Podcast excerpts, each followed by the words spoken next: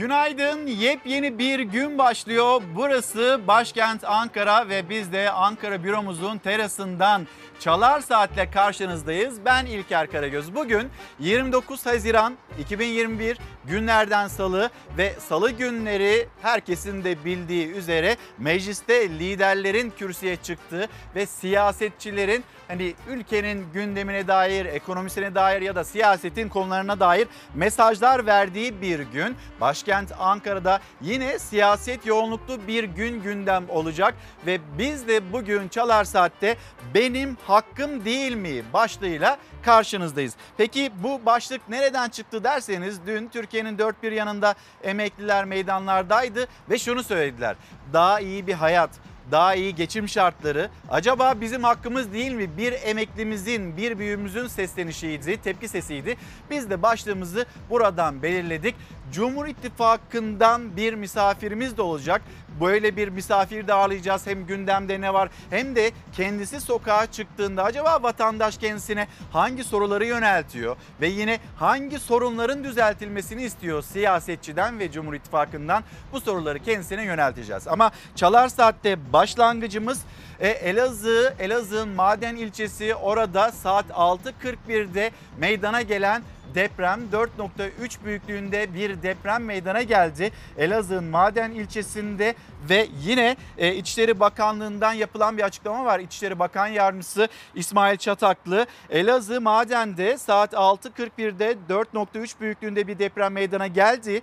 An itibariyle olumsuz bir ihbar ulaşmadı. Ekiplerin mahallelerinde tarama çalışmalarının devam ettiği bilgisini paylaştı İsmail Çataklı İçişleri Bakan Yardımcısı. Şu anda olumsuz bir bilgi, bir olumsuzluk Elazığ'dan, Elazığ Maden ilçesinden ya da bu depremi hisseden yerlerden, bölgelerden bir bilgi gelmedi ama yine tarama faaliyetleri devam ediyor. Yeni güne başlarken bir geçmiş olsun diyelim Elazığ'a, Maden ilçesine ve yine bu depremi hisseden herkese. Şimdi başlığımıza dayanak olarak seçtiğimiz o haberi hemen paylaşalım hakkım değil mi etiketi altında sizlerle konuşalım ve buluşalım istiyoruz. Emeklilerimiz, emeklilerimizin meselesiyle Çalar Saat hızlı bir şekilde başlıyor.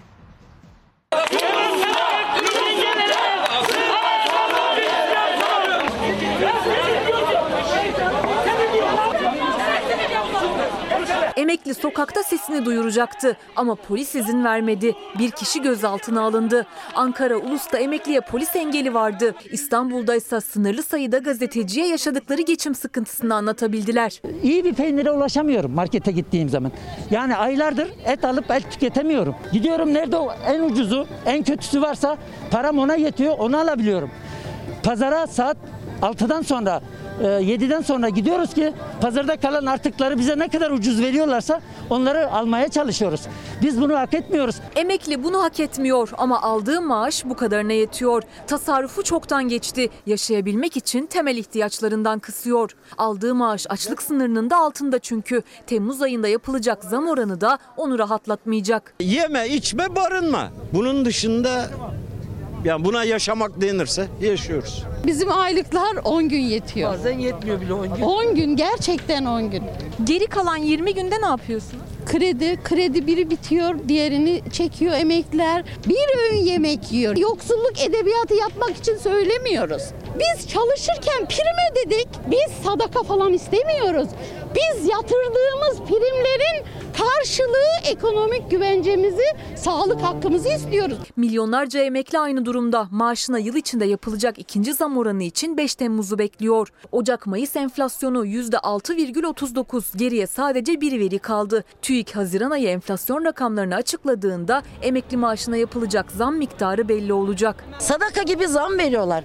Biz sadaka değil, insanca yaşam istiyoruz. Emekli sendikaları Türkiye'nin dört bir yanında emeklinin yaşadığı geçim sıkıntısını duyurabilmek için sokaktaydı. Gerçekten çok komik zamlar yapılıyor. Açlık sınırının altında emeklilere maaş veriyorlar. Saraylarda yaşayanlar emeklilerin sesini duysun artık. İstanbul'da hissedilen sıcaklık 30 derecenin de üzerindeydi bugün. Avrupa'daki yaşıtları tatil rotası çizerken onlar güneşin altında Kadıköy'de buluştu. Seslerini duyurmakta amaçları ama onların sesini ulaştıracak haber kameraları yoktu orada. 600 tane ulusal ve yerel kanalla kendi yandaşlarına hitap etmekte. Oysa bunu aşan bu ülkede onurlu gazeteciler de var. Fox TV'ye, Bir Gün Gazetesi'ne, Can TV'ye teşekkür ediyoruz. Ankara'da ise sokakta duyuramadılar seslerini. Bir emekli gözaltına alındı. hakkımız olan ücreti istemek bu ülkede ne zamandan beri suç oldu. Bizlere günaydın diyen izleyicilerimiz var. Hepsine günaydınlarımızı iletelim. Hakkım değil mi? Başlığımız. Bu başlık altında hep birlikte konuşalım. Zaten hani Çalar Saat, Çalar Saat hafta sonu birlikte konuşarak yaptığımız e, bir haber programı ve hani siyaset ya da siyasetçiler onlar bizim hayatımızı ne kadar tarif edebilirler ki biz kendi yaşadıklarımızı elimizden geldiğince ya da siz kendi yaşadıklarınızı elinizden geldiğince diliniz döndüğünce bizimle paylaşın ve bizler de yetkililere ulaştırma noktasında yanınızda olalım. Murat Bey selamlar. Günaydın diyor herkese. Hakkım değil mi? Hakkın, hukukun, adaletin olduğu özgürce bir yaşam herkesin hakkı Eskişehir'den selamlarını iletiyor. Emekliyim ve hak, hukuk ve adaletli bir Türkiye'de yaşamak hakkım değil mi? Maide Hanım'ın mesajı. Darıca'ya selamlarımızı iletelim Fikret Bey aracılığıyla. İzmir'den Meral Hanım bizlere günaydın diyor. Ülkenin gerçeklerini öğrenmek, sorgulamak hakkım değil mi? İyi bir gelecek hakkım değil mi? Bugünkü başlığımız hakkım değil mi? Şimdi diğer haberlerimize de geçeceğiz. Hani esnafımızı konuşacağız, çiftçimizi konuşacağız, ekonomiyi konuşacağız demiştik ya. İsterseniz bir korkusuz gazetesiyle yeni günün gazetelerini de sizlere aktarmaya başlamış olalım. Esnafın yarıdan fazlası kredi borcu batağında. Kira, vergi, fatura borcu biriken işletmeciler bankalara mecbur kaldı. Halkbank Genel Müdürü Aslan Bankalarımızda borcu olan esnaf sayısı 2017'de 448 binken şu an 1.1 milyon oldu dedi. 2 milyon esnafın yarısından çoğu Halk Bankası'na borçlu. Ekonomik kriz ve salgın yüzünden borç çıkmazına giren esnaf banka kredisi çekerek mücadele etmeye çalışıyor. Halkbank Genel Müdürü Aslan'ın şu sözleri ise esnafın çıkmazda olduğunu ortaya koydu.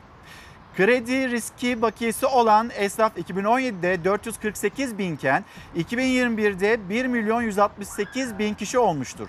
Bu açıklama 2 milyon esnafın yarıdan fazlasının Halkbank'a borçlu olduğunu gösterdi. Hemen yan tarafında çadır bile lüks oldu diye bir haber var. Hemen onu da paylaşmış olalım sizlerle. Otellerdeki yüksek konaklama fiyatı nedeniyle çadır kamplarına yönelen tatilciler kamp yerlerinde fahiş ücretle karşılaşıyor. Çadır kampında fiyat artışı %90'ı geçti. Kaş'ta bir kamp yerinde 2019 yılında 140 lira olan çadır yeri fiyatı 2021'de 250 liraya kadar yükseldi. Hani otellere gitmek pahalı ama gidelim güzel bir şekilde doğanın içinde, ağaçların, çam ormanların içinde bir çadır kampı yapalım. Bunun da tadını çıkartıp güzel bir tatil yapabiliriz diye düşünenler burada da aslında bir zam geldiğiyle karşılaşıyor. Böyle bir gerçekle karşılaşıyor. Hakkım değil mi? Böyle bütün sezon çalışıp da sonrasında iyi bir dinlenmek hakkımız değil mi diyen pek çok izleyicimiz var. Onun da sesini, o izleyicilerimizin de sesini duymuş olalım. Şimdi hemen bir memleket havasını paylaşalım. Az önce şöyle bir Ankara'yı gösterdik sizlere. Ankara'da yeni gün güzel güzel başlıyor. Hafif bir esinti böyle yaz sabahı güzel nem de çok fazla yok. Bir de İstanbul'a gidelim bakalım. İstanbul'da şöyle Fox TV'nin penceresinden baktığımızda bugün İstanbul'da hava sıcaklığı 30 derece dolaylarında olacak. Yine nemli zaten siz de görüyorsunuz. Şöyle uzaklara uzaklara baktığınızda İstanbul'da nem nedeniyle bir buhar, bir sis görüntüsü. İstanbul bugün nemli ve yine sıcak olacak. Hemen sizleri şimdi bir de memleket havasıyla buluşturalım.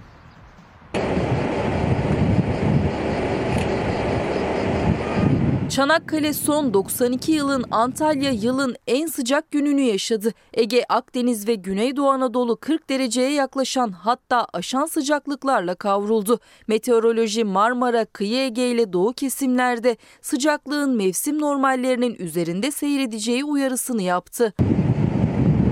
Çanakkale'de dün 37 derece ölçüldü hava sıcaklığı. Kentte Haziran ayında ölçülen son 92 yılın en sıcak günüydü. Bu ayda daha önce en yüksek hava sıcaklığı 36.8 santigrat derece ile 24 Haziran 2007'de ölçülmüştü. Antalya'da da yılın en sıcak günü yaşandı. Kentte hava sıcaklığı 40, deniz suyu sıcaklığı 26 derece ölçüldü. Sıcaktan bunalanlar dünyaca ünlü Konyaaltı sahili, Lara ve Sarısu plajlarına akın etti. Van'da ise hafta boyunca 28-29 derecelerde sıcaklık, kenti kaplayan bazı bölgelerde yağışa neden olan toz bulutları gün batımıyla kartpostallık görüntüler ortaya çıkardı. Sıcaklık günden güne artmaya devam edecek. Özellikle Ege, Akdeniz ve Güneydoğu Anadolu'da. Bugün Aydın'da hava 41 derece, çarşamba 42, perşembe günü 43 dereceye yükselecek. Şanlıurfa, Diyarbakır ve Batman çevrelerinde de sıcaklık 40 derecenin üstünde olacak hafta boyunca. Yurdun iç kesimlerinde ise 36 dereceyi geçmeyecek sıcaklık. Bugün Karadeniz'in doğusuyla Doğu Anadolu'nun bir bölümü gök gürültülü sağanak yağışlı. Bölgede yağışlar hafta sonuna doğru sadece Doğu Karadeniz'de etkili olacak. Cuma günü Batı Trakya'da başlayan yağmursa hafta sonu Marmara'yı ve Batı Karadeniz'i etkisi altına alacak. Ancak yağmura rağmen sıcaklıklarda önemli bir değişiklik yaşanmayacak. Gün içinde sıcaklığın en yoğun olduğu saatlerde dışarı çıkmamakta, zorunlu durumlarda ise tedbirli olmakta fayda var. Selimi Akyel, Selime Hanım günaydınlar. Instagram'dan yazmış, göndermiş. Biz emekliler bırak tatili borcumuzu bile ödeyemiyoruz. İyi yaşamaya çalışıyoruz. Güya kredi kartlarına borcumuzu da ödeyemiyoruz. Bizim yaşamaya hakkımız yok mu? Alanya'dan günaydın diyor. Valla Selime Hanım iyi ki Alanya'dasınız. Ee, bir yandan yaşadığınız hani sıkıntı, sıkıntıyı anlatıyorsunuz. Aslında tüm emeklerin yaşadığı sıkıntıyı anlatıyorsunuz. Yine diğer emeklilerimize göre Alanya'da yaşadığınız için bir tatil beldesinde yaşadığınız için biraz daha şanslısınız. En azından bunu söyleyebiliriz. Şimdi siz de hatırlattınız yeme, içme, barınma. Bizim maaşlarımız ancak 10 gün yetiyor. Sonrası borçlar, sonrası kredi kartları, borcu borçla çevirerek bir hayat idame ettirmeye çalışıyoruz diyor emekliler ve seslenişleri de hakkım değil mi daha iyi bir yaşam. Hatırlattınız Selim Hanım ben de biraz daha detaylandırmış olayım. En azından emeklimizin sesini duyurmuş olalım. Emeklilerimiz nasıl geçiniyor ya da hangi şartlarda e, yarına dair böyle umutlu cümleler kurmaya çalışıyor. Diğer tarafıyla da altın bürokratlar ne güzel yaşıyor. Hepsini konuşalım. Avrupa Birliği kapanıyor. Bir korkusuz gazetesini tamamlayalım öyle ilerleyelim. Koronanın delta varyantı korku salıyor. Turist katili e, yeni mutasyon hızla yayılıyor. Turistler aracılığıyla e, tüm dünyaya yayıldığı için kapılar birer birer kapanıyor. Avrupa Birliği kapanıyor. E, Korkusuz gazetesinin manşet haberlerinden bir tanesi. Dünyanın yaklaşık 2 yıldır mücadele ettiği koronavirüs yeni varyantlarıyla kabus olmayı sürdürüyor. Covid-19'un turist katili adlı delta varyantı nedeniyle Avrupa Birliği teyakkuza geçti. Çünkü yeni mutasyon çok daha hızlı şekilde turistler aracılığıyla tüm Avrupa ve dünyaya yayılıyor. Bunun hatırlatması. Hemen yan tarafında bir haber daha. Her şeyi serbest, müzik yasak. Niçin böyle bir karar var? Niye 24'e kadar böyle bir e, sınırlama getirildi? Hani nargile kafeler burada 1 Temmuz'dan itibaren bir kısıtlama devam edecek.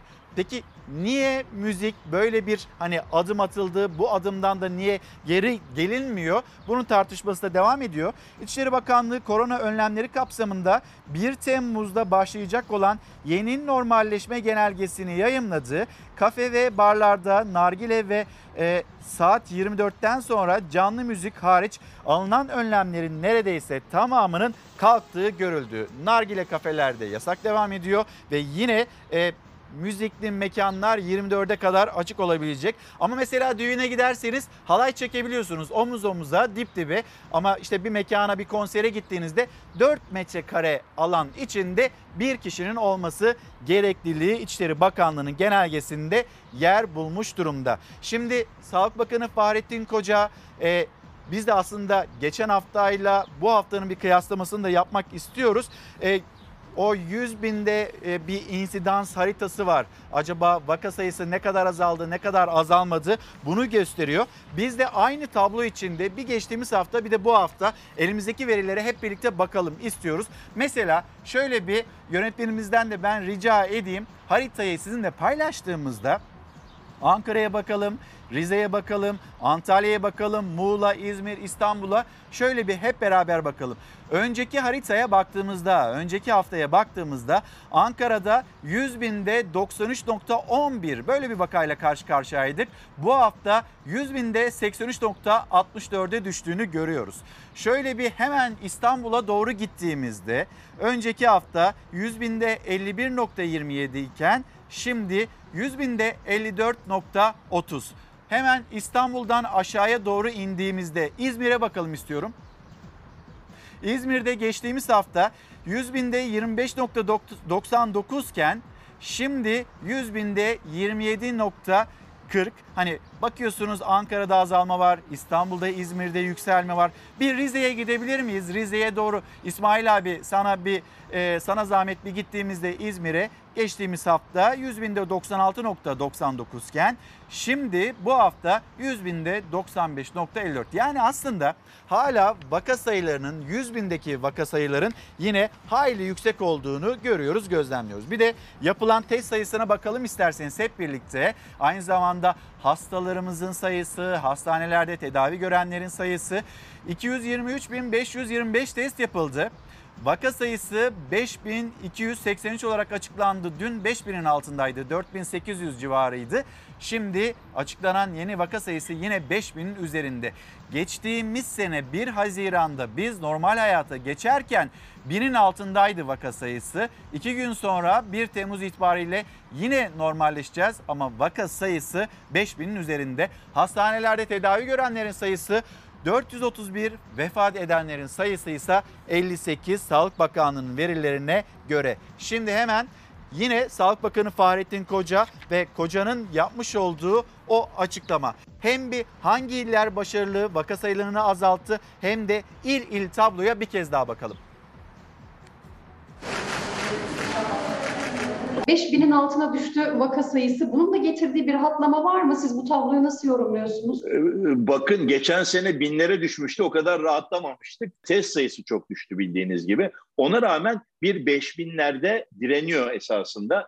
Vaka sayıları 5000'lerin hemen altında ve hemen üstünde değişken. 28 Haziran'da vaka sayıları bir önceki güne göre arttı. 4000'lere inmişti. 5283 oldu. 58 kişi hayatını kaybetti. İl il açıklanan vaka sayılarında da düşüş hızı azaldı. İstanbul ve İzmir'deki artış endişelendirdi. Her gün e, 50 civarında yurttaşımız yaşamını yitiriyor. Bu sayı o kadar da küçümsenecek bir sayı değil. E, 5000 civarında durması çok düşündürür. Sağlık Bakanı Fahrettin Koca il il haftalık 100 bin nüfusa denk gelen vaka sayılarını da açıkladı.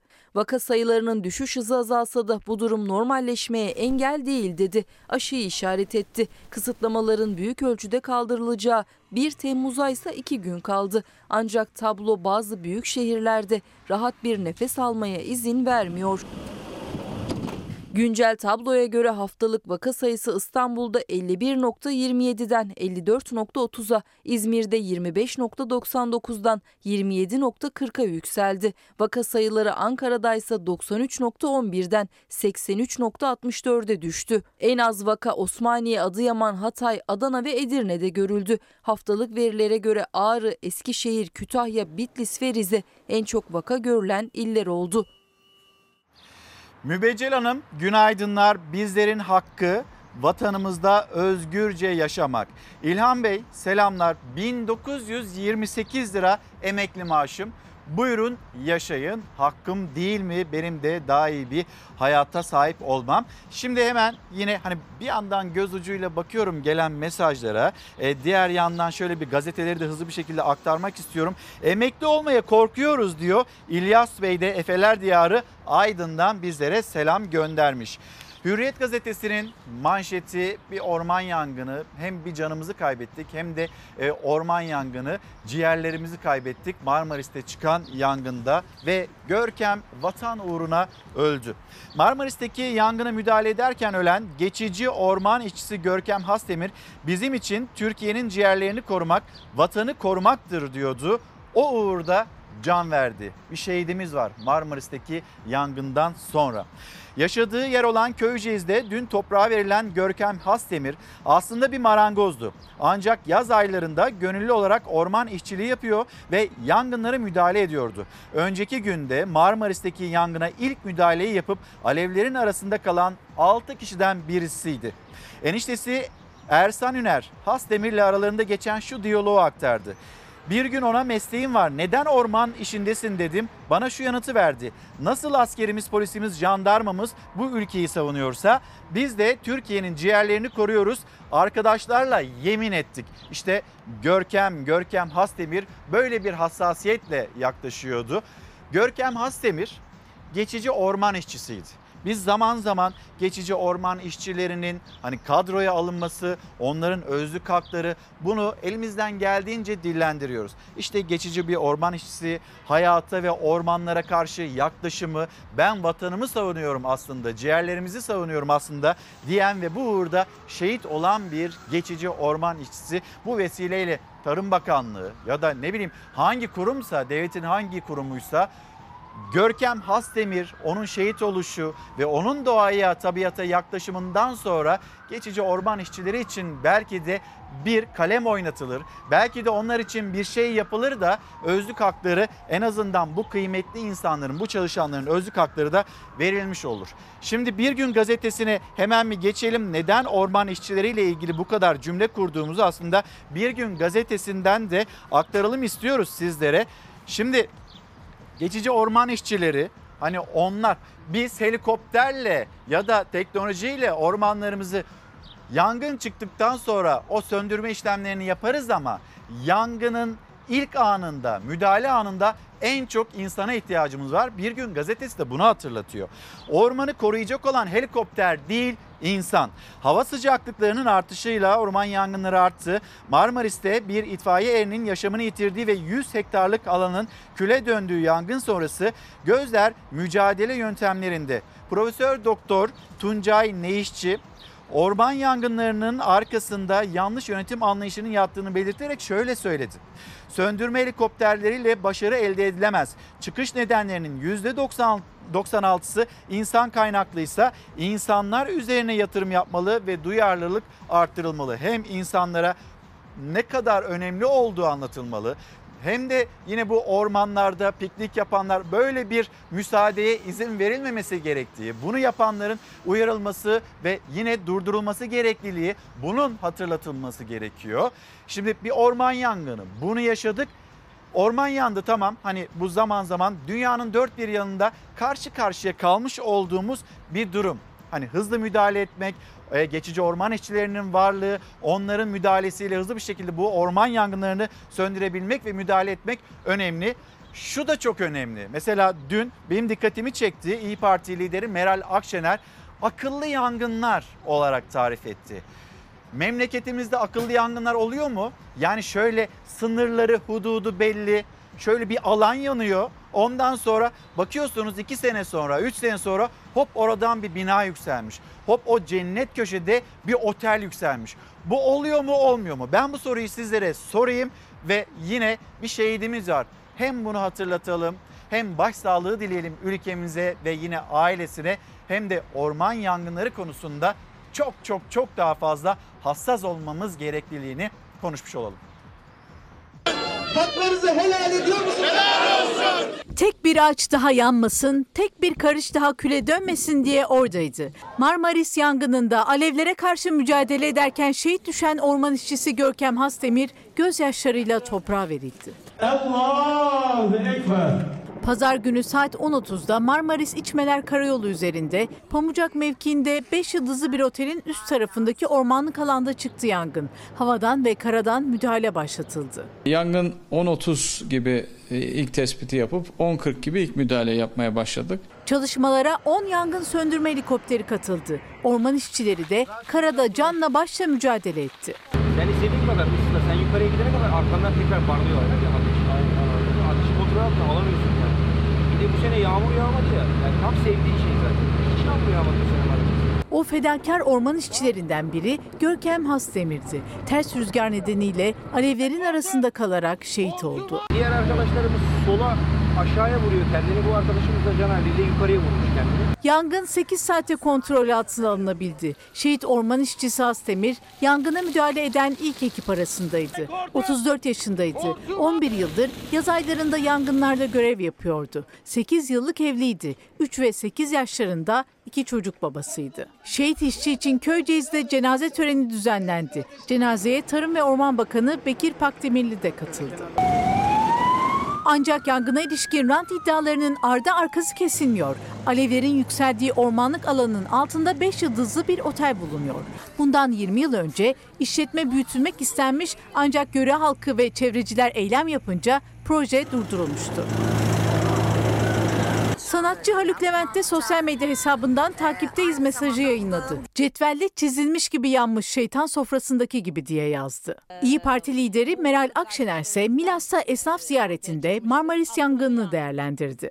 Bu akıllı yangınlar e, tatil yörelerinde, e, sahil kesimlerinde e, çok sık başımıza gelen, söndürülmesinde nedense e, genellikle sorunlar olan ve yer- yeteri miktarda yandıktan sonra çöz- e, söndürülen yangınlar bunlar. Bunun peşinde olacağız. Yangının çıktığı gün Bakan Pakdemirli iddialara böyle yanıt verdi. Bölge ağaçlandırılacak dedi. İlk fırsatta buraları biz tekrar dikim yapacağız.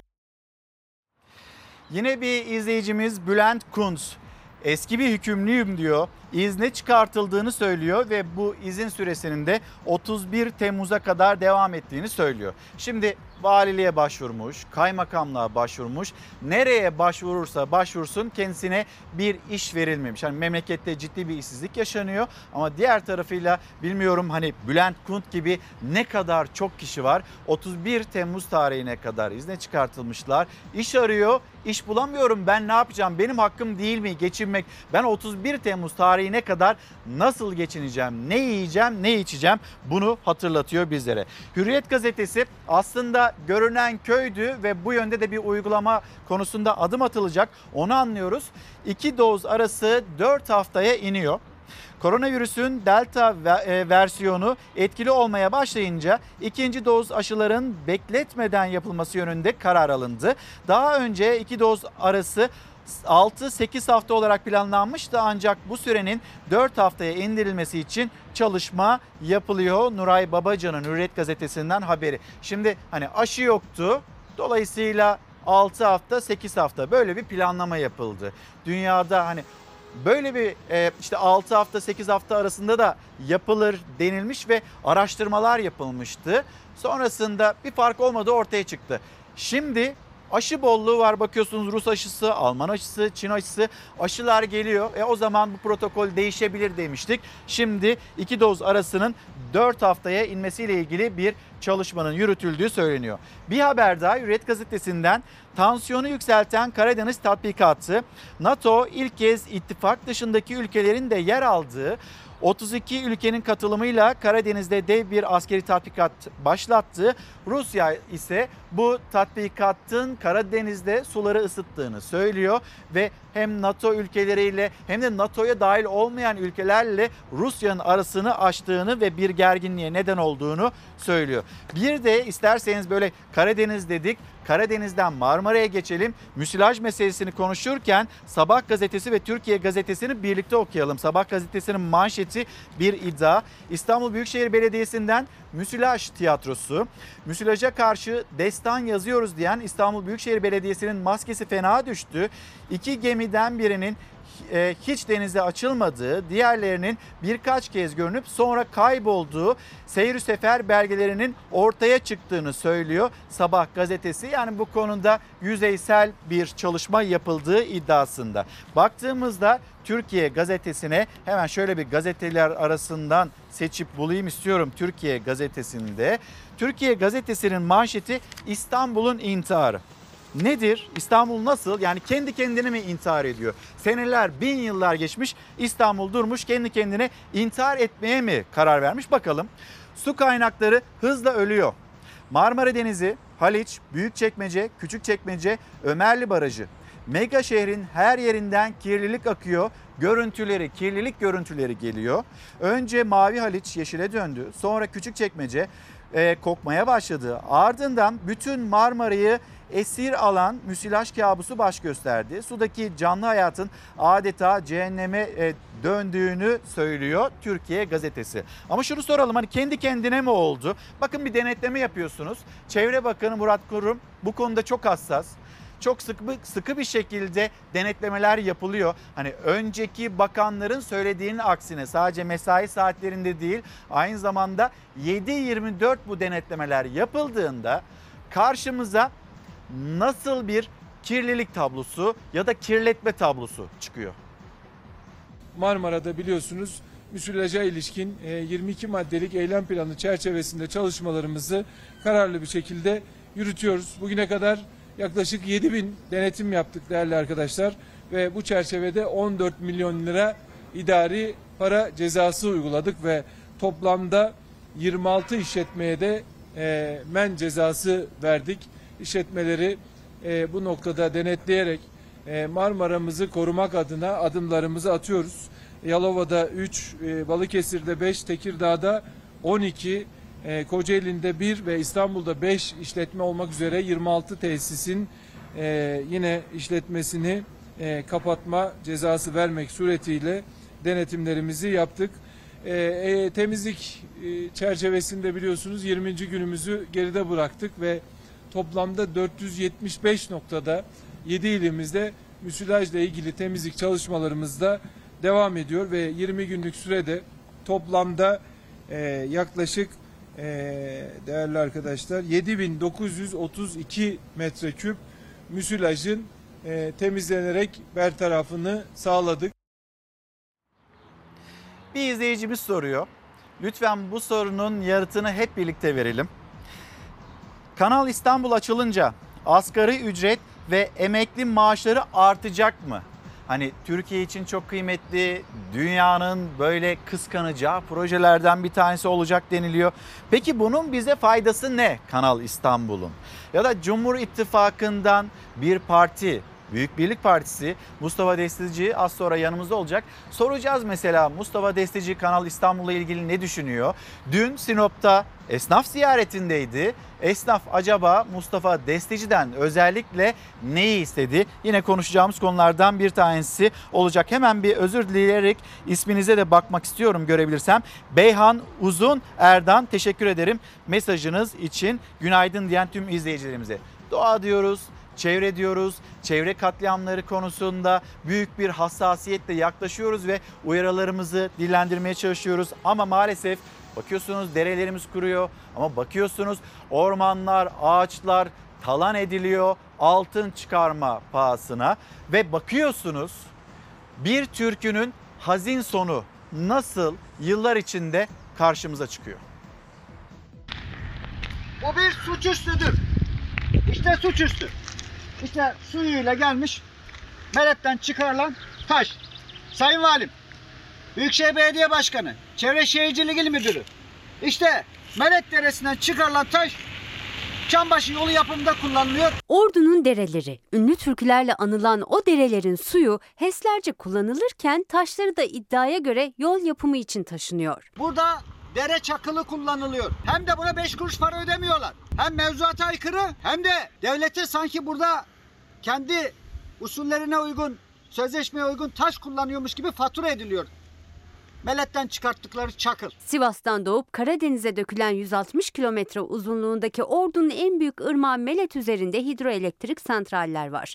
Irmağın suyu zaten akamıyor. Şimdi de derenin çakılları gündemde. CHP Ordu Milletvekili Mustafa Adıgüzel görüntüledi. Burada yine bir kamyon şu anda suyunu akıtıyor. Ben şimdi bir sorayım buradan nereden getirmiş. Bu şeyden aldınız Melek boyunda. Bu araba da aynı. Şu araba da aynı Melek'ten çıkarıyor.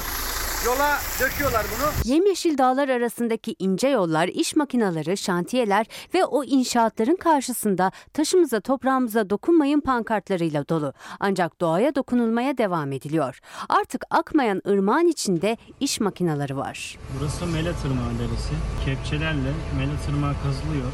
Derelerimiz, ırmaklarımız bu şekilde yok ediliyor. Ben de bir vatandaş olarak buna tepki göstermek istiyorum. Çok gösterdik ama Şimdi bunlar bu türkülere konu olan ordunun derelerini bile pazarlıyorlar. Ordunun dereleri çakıl pazarlıklarına konu oluyor. İddiaya göre ihale verilen firma Melet Irmağı'ndan 3 milyon ton çakıl kullanacak ancak bedelini de ödemeyecek. Eğer siz bu ihalenin başından bu çakılın ordunun derelerinden bedava alınacağını yazsanız belki başka bir firma da girecekti oraya. Veya bedeli düşecekti. Burada resmen bir oyun var. Size bu ordunun derelerinde yapmaya çalıştığınız bu işin de bedelini ödeteceğiz. Necdet Bey günaydın. Kanal İstanbul'a karşı çıkmanın bir cahillik olduğunu söylüyor Necdet Bey. Öyle mi değil mi? Hep birlikte konuşalım istiyoruz zaten. Yani tamamen meseleyi kapatarak bir yere varamıyoruz. Bir taraf neden evet diyor, yapalım bunu diyor. Bir taraf neden hayır diyor. Sebeplerini, sonuçlarını siyaset o kadar böyle ayrışmış ki vatandaş da siyasetle birlikte inanılmaz bir şekilde ayrıştı. Herkes kendisine yakın bulduğu siyasi partinin cümlelerini doğru buluyor. Okuyan var mı? Çok fazla yok. Bilimle birlikte yol yürüyelim, bilim insanlarının sözlerine bakalım diyen var mı? Çok fazla. Bununla karşılaşmıyoruz. Necdet Bey'in söylediği gibi mi gerçekten Kanal İstanbul'a karşı çıkmak bir cahillik mi yoksa başka bir şey mi? Gülay Hanım, Gülay Göktuman günaydınlar. Bayram ikramiyesinin nefes aldırır şekilde artmasını istemek hakkım değil mi? Bayram ikramiyesinde bir zam beklentisi var emeklilerde. Hemen bir Twitter'a bakalım. İlknur Hanım, İlknur Özel Dönmez. İş bulup çalışmak ve emekli olmak. İş aramayı bıraktım artık. Benim hakkım değil mi yani iş bulup çalışmak diyor. İş aramayı bıraktım artık. Hele ki en son emekli maaşından sonra bunun için mi çalışacağız diye düşünmeye başladım. Çanakkale'den günaydın diyor bize. Denize giremiyoruz, endişe ediyoruz. Ne kadar doğru, ne kadar yanlış yetkililerden daha böyle etkili mesajlara ihtiyacımız var mesajını yine bizimle paylaşıyor. Cevat Gündoğan günaydınlar. İnsana yatırım her zaman her konuda ön planda olmalıdır ama çıkan orman yangınlarının büyümeden hemen söndürülmesi için değişik orman bölgelerine onlarca yangın söndürme uçak ve helikopteri alınması da bir o kadar önemlidir. Yine hani orman yangınları ile ilgili paylaşımı bu şekilde. Şimdi bir haber daha var. Dün bültende izlerken böyle gerçekten bizim de canımızı sıkan, moralimizi bozan bir haberdi. 14 yaşında bir çocuk arkadaşları gitmiş, arkadaşlarıyla birlikte gitmişler basketbol oynuyorlar. Sokakta, mahallelerinde. Ama hani cahillik denilir ya. Cahillik aslında Necdet Bey'in söylediği gibi böyle birden toptan Kanal İstanbul'a itiraz etmek değil. Cahillik aslında sokağın orta yerinde, düğünde, dernekte eline silah alıp havaya sağa sola ateş etmek. Bence en başa bunu koymanız gerekiyor. Kanal İstanbul'dan önce bunu konuşmanız gerekiyor. 14 yaşındaki o çocuk arkadaşlarıyla basketbol sahasında oyun oynarken dün serseri bir kurşunla bir magandanın kurşunuyla vuruldu.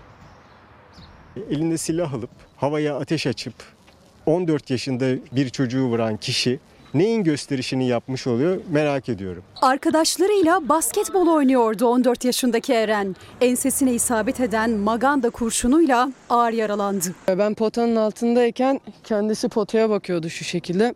Ondan sonra bir anda canım acıyor şeklinde e, bağırmaya başladı. Aa diye bağırmaya başladı. Geçtiğimiz cumartesi günü akşam saatlerinde 8 çocuk Sakarya'nın Sapanca ilçesindeki bir sitenin basketbol sahasında buluştu. Oyun oynamaya başladılar. 14 yaşındaki Eren Çıkınoğlu bir anda çığlık atarak yere yığıldı. Kimse ne olduğunu anlamadı. Önce kramp girdi zannettik böyle elini tutuyordu. Sonra böcek ısırdı dedi. Ne böcek ısırmasıydı ne de kramp. Eren'i kanlar içinde bırakan, nereden geldiği belli olmayan bir kurşundu. Ensesinden vurulan çocuk ağır yaralı halde hastaneye kaldırıldı. Durumu kritikti. Masum insanın hayatına mal olacak bir hareketin ee, hiçbir açıklaması yok. Eren hayati tehlikeyi atlattı ama halen yoğun bakımda. Eren'in babası Emre Çıkınoğlu ile arkadaşları ve site sakinleri ise olayın yaşandığı basketbol sahasında bir araya geldi. Tepkiliydiler. Daha kötüsü de olabilirdi. Arkadaşımız ölebilirdi de. Her gece burada ateş ediyorlar. Havaya sıkınca ne oluyor ki? Neleri gelişiyor insanların? Bir serseri keyif alacak diye canımız yandı. Düğünleri de başlarına yıkılsın, eğlenceleri de başlarına yıkılsın bunu yapanların. Polis silahı ateşleyen kimliği belirsiz magandayı yakalamak için çalışma başlattı. Eren'den güzel bir haber bekliyoruz. Dikkatle de takip ediyoruz bu haberle ilgili gelişmeleri. Efendim şimdi bir mola verelim. Bir kez daha hatırlatayım. Hakkım değil mi başlığı altında konuşuyoruz sizlerle. Molada ben sizlerden gelen mesajlara bakayım. Birkaç tane daha şöyle bir haber paylaştıktan sonra Cumhur İttifakı'ndan misafirimiz olacak. Büyük Birlik Partisi lideri Mustafa Destici kendisiyle burada Çalar Saat'te bir yayın gerçekleştireceğiz. Şimdi bir mola. Günaydın bir kez daha. Yeni günün gazeteleri, yeni günün haberleri hazır. Az sonra paylaşacağız sizlerle ve yine konuğumuz geldi. Ee, Büyük Birlik Partisi lideri Mustafa Desteci ile sokak neyi söylüyor? Dün kendisi Sinop'taydı ve Sinop'ta esnafla konuştu, çiftçiyle konuştu. Yine memleketin ve siyasetin konuştuğu konular var. Kendisiyle bir değerlendirme yapacağız ama 1 Temmuz'dan itibaren normalleşme hayatımıza girecek ve bunun da genelgesi yayınlandı. Önce bir genelgeyi hatırlayalım.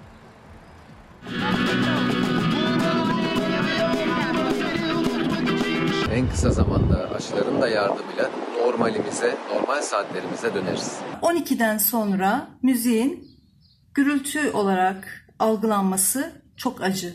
Evet gerçekten çok acı. Acı verdi yeni karar sanatçılara. Müzik saat 24'te susacak. Düğünlerde halay çekilebilecek ama konserde 4 metrekare alanda bir kişi durabilecek. Konserlerde hal böyleyken toplu ulaşımda da kişi sayısı ve mesafe kısıtlaması olmayacak. İçişleri Bakanlığı kademeli normalleşmenin 3. etabına geçmek için 1 Temmuz'dan itibaren geçerli olacak yeni kurallar genelgesi yayınladı. Genelge müzisyenleri yine normalleştirmedi. Biz iş yapamaz hale geliyoruz. E, tüm diğer iş yerleri açıkken, normalleşirken müziğin sesi neden kapanıyor? Her yer açık, müziğin sesi niye kapalı diye soruyor müzisyenler.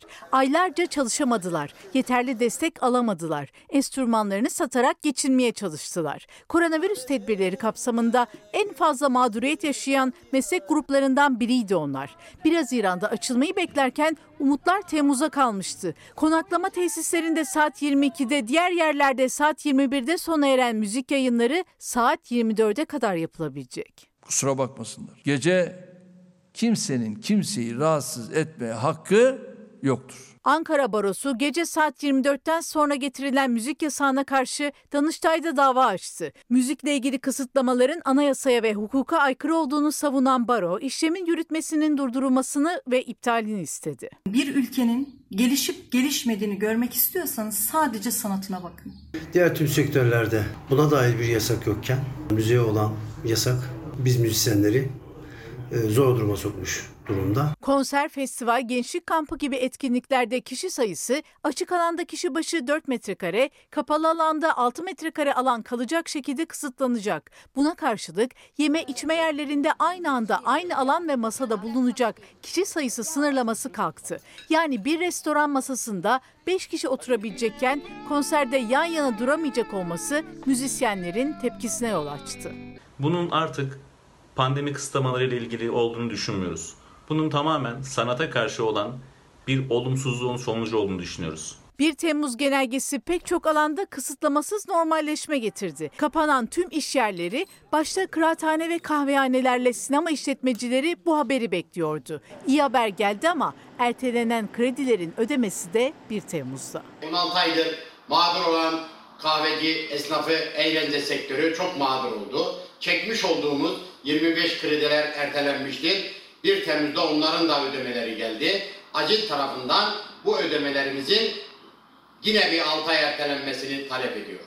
Kıraathane ve kahvehaneler masa oyunları yasak olduğu için zor durumdaydı. Masa oyunları oynanabilecek artık. Ama 16 aydır para kazanamayan kıraathane ve kahvehane sahipleri destek bekliyor. Acil tarafından bir hibe desteğine ihtiyacımız var. Yeniden iş yerlerimizi faaliyete sokalım. 1 Temmuz genelgesine göre açılmayacak tek işletme yeri nargileciler oldu. Şehirler arası seyahat için ulaşım araçlarında da koltuk ve sayı sınırlaması kalktı. Düğünlerde halay çekilebilecek. Düğünler serbest ama sünnet, nişan, kına etkinlikleri yasaktı. Onlara da onay çıktı. Bütün sektörlerde olduğu gibi açılmasını istiyoruz. Sanatın saati olmaz. Şimdi konuğumuz yanımızda Büyük Par- Birlik Partisi lideri Mustafa Desteci. Kendisi de dün Sinop'taydı az önce söylediğim üzere. Günaydın efendim. Günaydın Hoş İlker Bey. geldiniz. Size de günaydın. Bütün Türkiye'de, bütün milletimize de günaydın. Hayırlı sabahlar. Nasılsınız? Dün Sinop nasıl geçti? Esnafla buluştunuz, çiftçiyle buluştunuz. Bir yandan böyle hem nabız yok diyorsunuz. Hani ne oluyor? E, onların düşüncesi ne? Bir yandan siz o e, yaşadıkları sıkıntıları meclise taşımaya da gayret ediyorsunuz. Dün karşılaştığınız mesela esnaf çiftçiler nezdinde neydi? Pazar günü de e, Sinop'taydık. Ben e, pazar günü geçtim İstanbul'dan Sinop'a. E, pazar günü e, tabii bu yasağın son günü olması hasebiyle e, biraz daha kısıtlı bir e, çalışma yapabildik. Tabii bazı esnaflarımız açık. E, fırıncılar, marketler e, acil ihtiyaçları görecekler. Onları ziyaret ettik. Türkeli ilçemize gittik. Türkeli biliyorsunuz Batı e, Karadeniz'in sahil ilçelerinden, güzel ilçelerinden bir tanesi. E, vatandaşın önemli bir kısmı e, yurt dışında çalışıyor ama geri kalan kısmı da hayvancılıkla, tarımla uğraşıyor. Orada bütün köy muhtarlarımızla, mahalle muhtarlarımızla bir toplantı Ne gerçekleştirdik. Ee, onların taleplerini dinledik. Tabii onların daha çok talebi e, bu e, muhtarlıklarla ilgili biliyorsunuz bazı kanun değişiklikleriyle ilgili. E, örneğin işte e, yapı kayıt belgeleri, imar barışı. Biliyorsunuz bu imar barışında iki cephe var. Yani bir kısmı diyor ki kardeşim adam buraya kanunsuz olarak bir e, bina yaptı. E, devlette, işte bakanlıkta bununla ilgili işte binlerce, yüz binlerce bu tür yapı için bir imar barışı çıkarttı ve bunlar tabii belli bir ücret ödeyerek e, bunları yasallaştırdılar. E, bir de diğer tarafta da e, bu mağduriyeti yaşadığını dile getirenler var. Orada da e, bunu çok sayıda duyduk. Özellikle 2017'den sonra kanun bunu kapsamadığı için bu konuda yeni talepler var. Yani e, daha önceki uygulamanın tekrar bir kanun çıkartılarak meclisten burada yine on binlerce belki yüz binlerce insan mağduriyet yaşadığını iddia ediyor. Burada muhtarlarımız da o, bölgede yaşayan vatandaşlar adına bunu talep ettiler. İkincisi tabii elektrik dağıtım şirketleriyle ilgili. E, bunu buradan söylemek istiyorum. Maalesef bazı bölgelerimizde hala 1980'lerde yapılmış elektrik altyapısı ile e, köylerimize elektrik e, iletiliyor. E, ben mesela bunu kendi köyümden de biliyorum. Bir fırtına çıktığında, bir böyle sert yağmur yağdığında, dolu yağdığında, kar yağdığında bir anda elektrikler kesiliyor, arıza oluyor ve belki o bazen böyle saatlerce, bazence, bazen de günlerce bu arızanın giderilmesiyle uğraşılıyor. Bunları dile getirdiler. E, tabii e, başkaca mahalleleriyle ilgili e, birebir sorunlarını, problemlerini de bizimle paylaştılar. Pek çok Tabii- sorun not ettiniz o zaman. Tabii biz arkadaşlarımızla birlikte onların taleplerinin tamamını aldık. Bir kısmını hemen ertesi gün zaten Vali Bey'le görüştük. E, Kendisine ilettik ki çok gerçekten duyarlı, ilgili bir valimiz var e, Sinop'ta. E, Ve e, Bu sorunlardan bilgisi var mıydı? Tabii tabii var, bilgisi var. Bunların bir kısmı ile ilgili oradaki dağıtım şirketleriyle ilgili daha önce de görüşmeler de yapılmış zaten. E, akabinde belediye başkanımızla görüştük. Ona da e, onu, onunla da istişare ettik. Gerçekten Sinop çok güzel bir şehir. Yani ben gitmeyen herkese e, en az birkaç kere Sinop'a gitmeyi tavsiye ediyorum. Bir de Sinop'un şöyle bilinmeyen bir yönü var. Onu da Vali Bey'le konuştuğumuzda e, bilgi alışverişinde bulunduk. Kendisi gerçekten e, Sinop'u çok, çok iyi tanımış, tarihini öğrenmiş. Bizimler de bilgilerin önemli bir kısmını paylaştı. Bizim de bildiklerimiz vardı. Ondan öğrendiklerimiz oldu. Mesela e, Sinop, Türklerin yani Büyük Selçukluların e, Anadolu'da e, denize ulaştığı iki yerden bir tanesi. Birisi Alanya, bir tanesi de Sinop. Mesela bir başka bilgi daha var. E, Kırım e, Savaşı'na kadar yani e, 1800'lü yıllara kadar e, Sinop'ta Osmanlı'nın en büyük tersanelerinden bir tanesi var. Yani gemi inşası orada yapılıyor. Yine e, yine Sinop'un e, çok önemli e, özelliklerinden bir tanesi e, Sinop biliyorsunuz Karadeniz'de liman diye bilinen ve bütün gemicilerin sığındığı e, koy gibi, yarımada gibi bir şehrimiz. Çok doğal kalmış. Hala 40-50 bin nüfuslarda ve inanılmaz şehirde trafik ış- lambaları bile yok. Yani Sinop çok yerde. kıymetli bir ilimiz. Çok Ha, pek kıymetli. çok e, ilimiz Vatandaşı gibi, öyle. yerimiz, sadece, beldemiz gibi. Sadece bakın coğrafi güzelliklerinden işte o Erfelek, Tatlıca şelalelerinden ya da pek çok o, Hamsilos gibi bir sürü böyle gezilecek tarihi yerler var. Zaten o e, Batı Karadeniz'in o kıyı şeridi her biri bir cennet köşesi. Peki şu Orada anda balık yeme Sinoplu- imkanı da bulduk. Çok güzel kalkan var. Efendim işte e, mezgit var, diğer balıkları var. Sağ olsunlar bize ikram etsinler. İnsanı da çok güzel. Yani inanılmaz. E, İnsanı Kadir güzel Şinas, efendim de demokrat. insanının durumu ne acaba? Heh, ben onlar- sözü oraya onlar- getirmek onlara da istiyorum. gelelim. Şimdi e, bir haberimiz var. Hani esnaf ne durumda? İsterseniz haberimizi paylaşalım. Ondan sonra size sorayım acaba Tabii. ne durumda Sinoplu ya da bütün hani esnafımız? Tabii bu Aktaralım. pandemiden Çok özür etkilenenler dilerim var. efendim. Onlar... Haberi paylaşalım öyle devam edelim. Tabii buyurun. Aktaralım efendim. Alıyoruz 5'e satalım diye uğraşıyoruz 3'e olmuyor olmuyor. Bitik abi bitik ekonomi bitik. Sadece 4 yılda, son 2 yılda da pandeminin etkisiyle arttı krediye sarılan esnaf sayısı. 4 yılda 720 bin kişi daha eklendi borçlu listesine. 1 milyon 168 bin esnaf kredi borçlusu. Hem de bu sadece bir bankaya ait veriler. Artan maliyetler, masraflar da esnafın belini büken. 2020 yılında başlayan pandemiyle birlikte kapanmalar oldu. Kirasını ödeyemeyen, işçisinin maaşını yatıramayan ya kapattı kepengini ya da krediye başvurdu. Borç borcu kapattı ama zarar devam etti. Üstüne bir de ödenemeyen banka borcu eklendi esnafın yüküne. Sözcü gazetesinin haberine göre 2017 yılında 448 bin esnaf bankalara borçluydu. Aradan geçen zamanda 3'e katlandı sayı. Bugün 1 milyondan fazla esnaf ekmek teknesini kaybetmemek için bankalara borçlu. Çekilen krediler ayı kurtarsa da artmayan gelir karşısında o da yük oldu esnafın omuzlarına. Ertelenen kredi ödemelerinin günü yaklaştıkça çare yeni çaresizlikler haline geldi. Türkiye'de yaklaşık 2 milyon civarında esnaf halen faaliyet göstermeye çalışıyor. Ayakta kalmak için direniyor. Borçlu esnaf sayısı 3'e katlandı. Şimdi e, Akın Bey yazmış.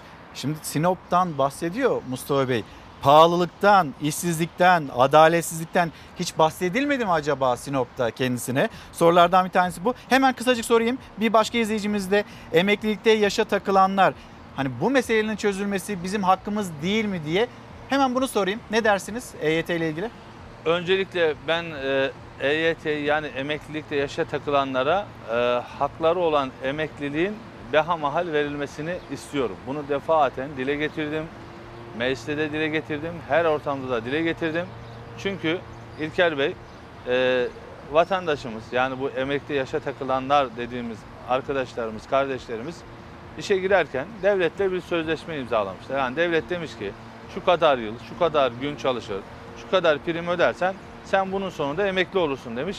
Lakin daha sonra bir kanun değişikliğiyle Maç ki ama başladıktan bu sonra AK Parti iktidarından önce değişmez. 1999 e, yılında yapılan bir biliyorsunuz değişiklikle e, maalesef bu emeklilikle ilgili bir yaş sınırı e, getirilmiş ve şu an ben de bir EYT'liyim. Yani ben de 3 yıl bekledim. Siz de Emekli hakkınızı olmak arıyorsunuz. için. Hayır ben oldum ama 3 yıl bekledikten, sonra Bekledikten oldum. sonra oldu. Yani ben de bekledim. Şu anda da bu emeklilikte yaşa takılanlarla ilgili e, herkes beklemiyor. Yani sırası gelenler emekli oluyor. Gün geçtikçe de bunların sayıları aşağı doğru düşüyor. Ama ben bunların emeklilik haklarının bir an önce verilmesinin taraftarıyım. Bunu defaten de dile getirdim. Akın Bey'in sorusuna gelecek olursak işte esnafın durumu onu paylaştık. Sinop'ta ya da gittiği yerlerde Sayın Genel Başkanı pahalılıktan, işsizlikten, adaletsizlikten bahsedenler yok mu? Ben İlker Bey halkın içinde en çok içinde olan yani köyde, kasabada, sokakta olan siyasetçilerin başında geliyorum. Bakın dün Sinop'ta öyle yoğun bir programımız oldu ki biz önce esnafımızı gezdik. Esnafımızla konuştuk. Sonra Sinop'un o meşhur çay bahçesinde, limanda oturduk. Emeklilerimizle sohbet ettik. Ne Emeklilerimizle diyorlar konuştuk. efendim? Ee, bir programı kısaca bir dakikada özetleyeyim sonra Lütfen. onların ne dediğine Peki. geleceğim. Sonra yine başka bir caddede diğer esnaflarımız da e, e, mesela kotra üretenler orada çok fazla biliyorsunuz. Bu gemi maketleri var ya onlar Evet. Sinop'a çok özgü. Daha sonra orada balıkçılarımız da yani balık tutan e, denizden e, onların derneğine, lokaline gittik. Orada onların dertlerini dinledik.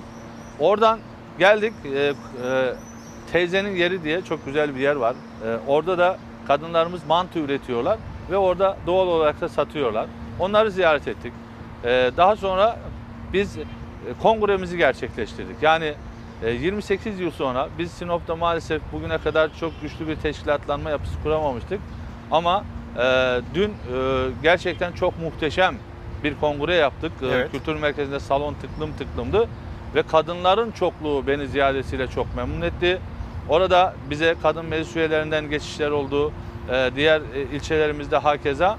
Sonra da Saraydüzü ilçemize gittik. Boyabat'tan. Boyatep, Boyabat ilçemiz ve oradan Saraydüzü ilçemize geçtik. Orada da e, güçlü bir teşkilat kurduk. Arkadaşlarımıza Hüseyin Bey'e, Emine Hanım'a, meclis üyemize teşekkür ediyorum. Hakeza Türkiye'nin de Adem Bey'e, e, yine merkezde Tahir Bey'e, e, Suat Bey'e, bütün hanımefendilere ve orada da Uluköy'e gittik. Uluköy'de tam ben gittiğimde akşam namazı vakti gittim ve orada bütün halk, kadın, erkek herkes toplanmıştı. Aynı şey Saraydüzü'nde de, ilçe merkezinde de öyleydi.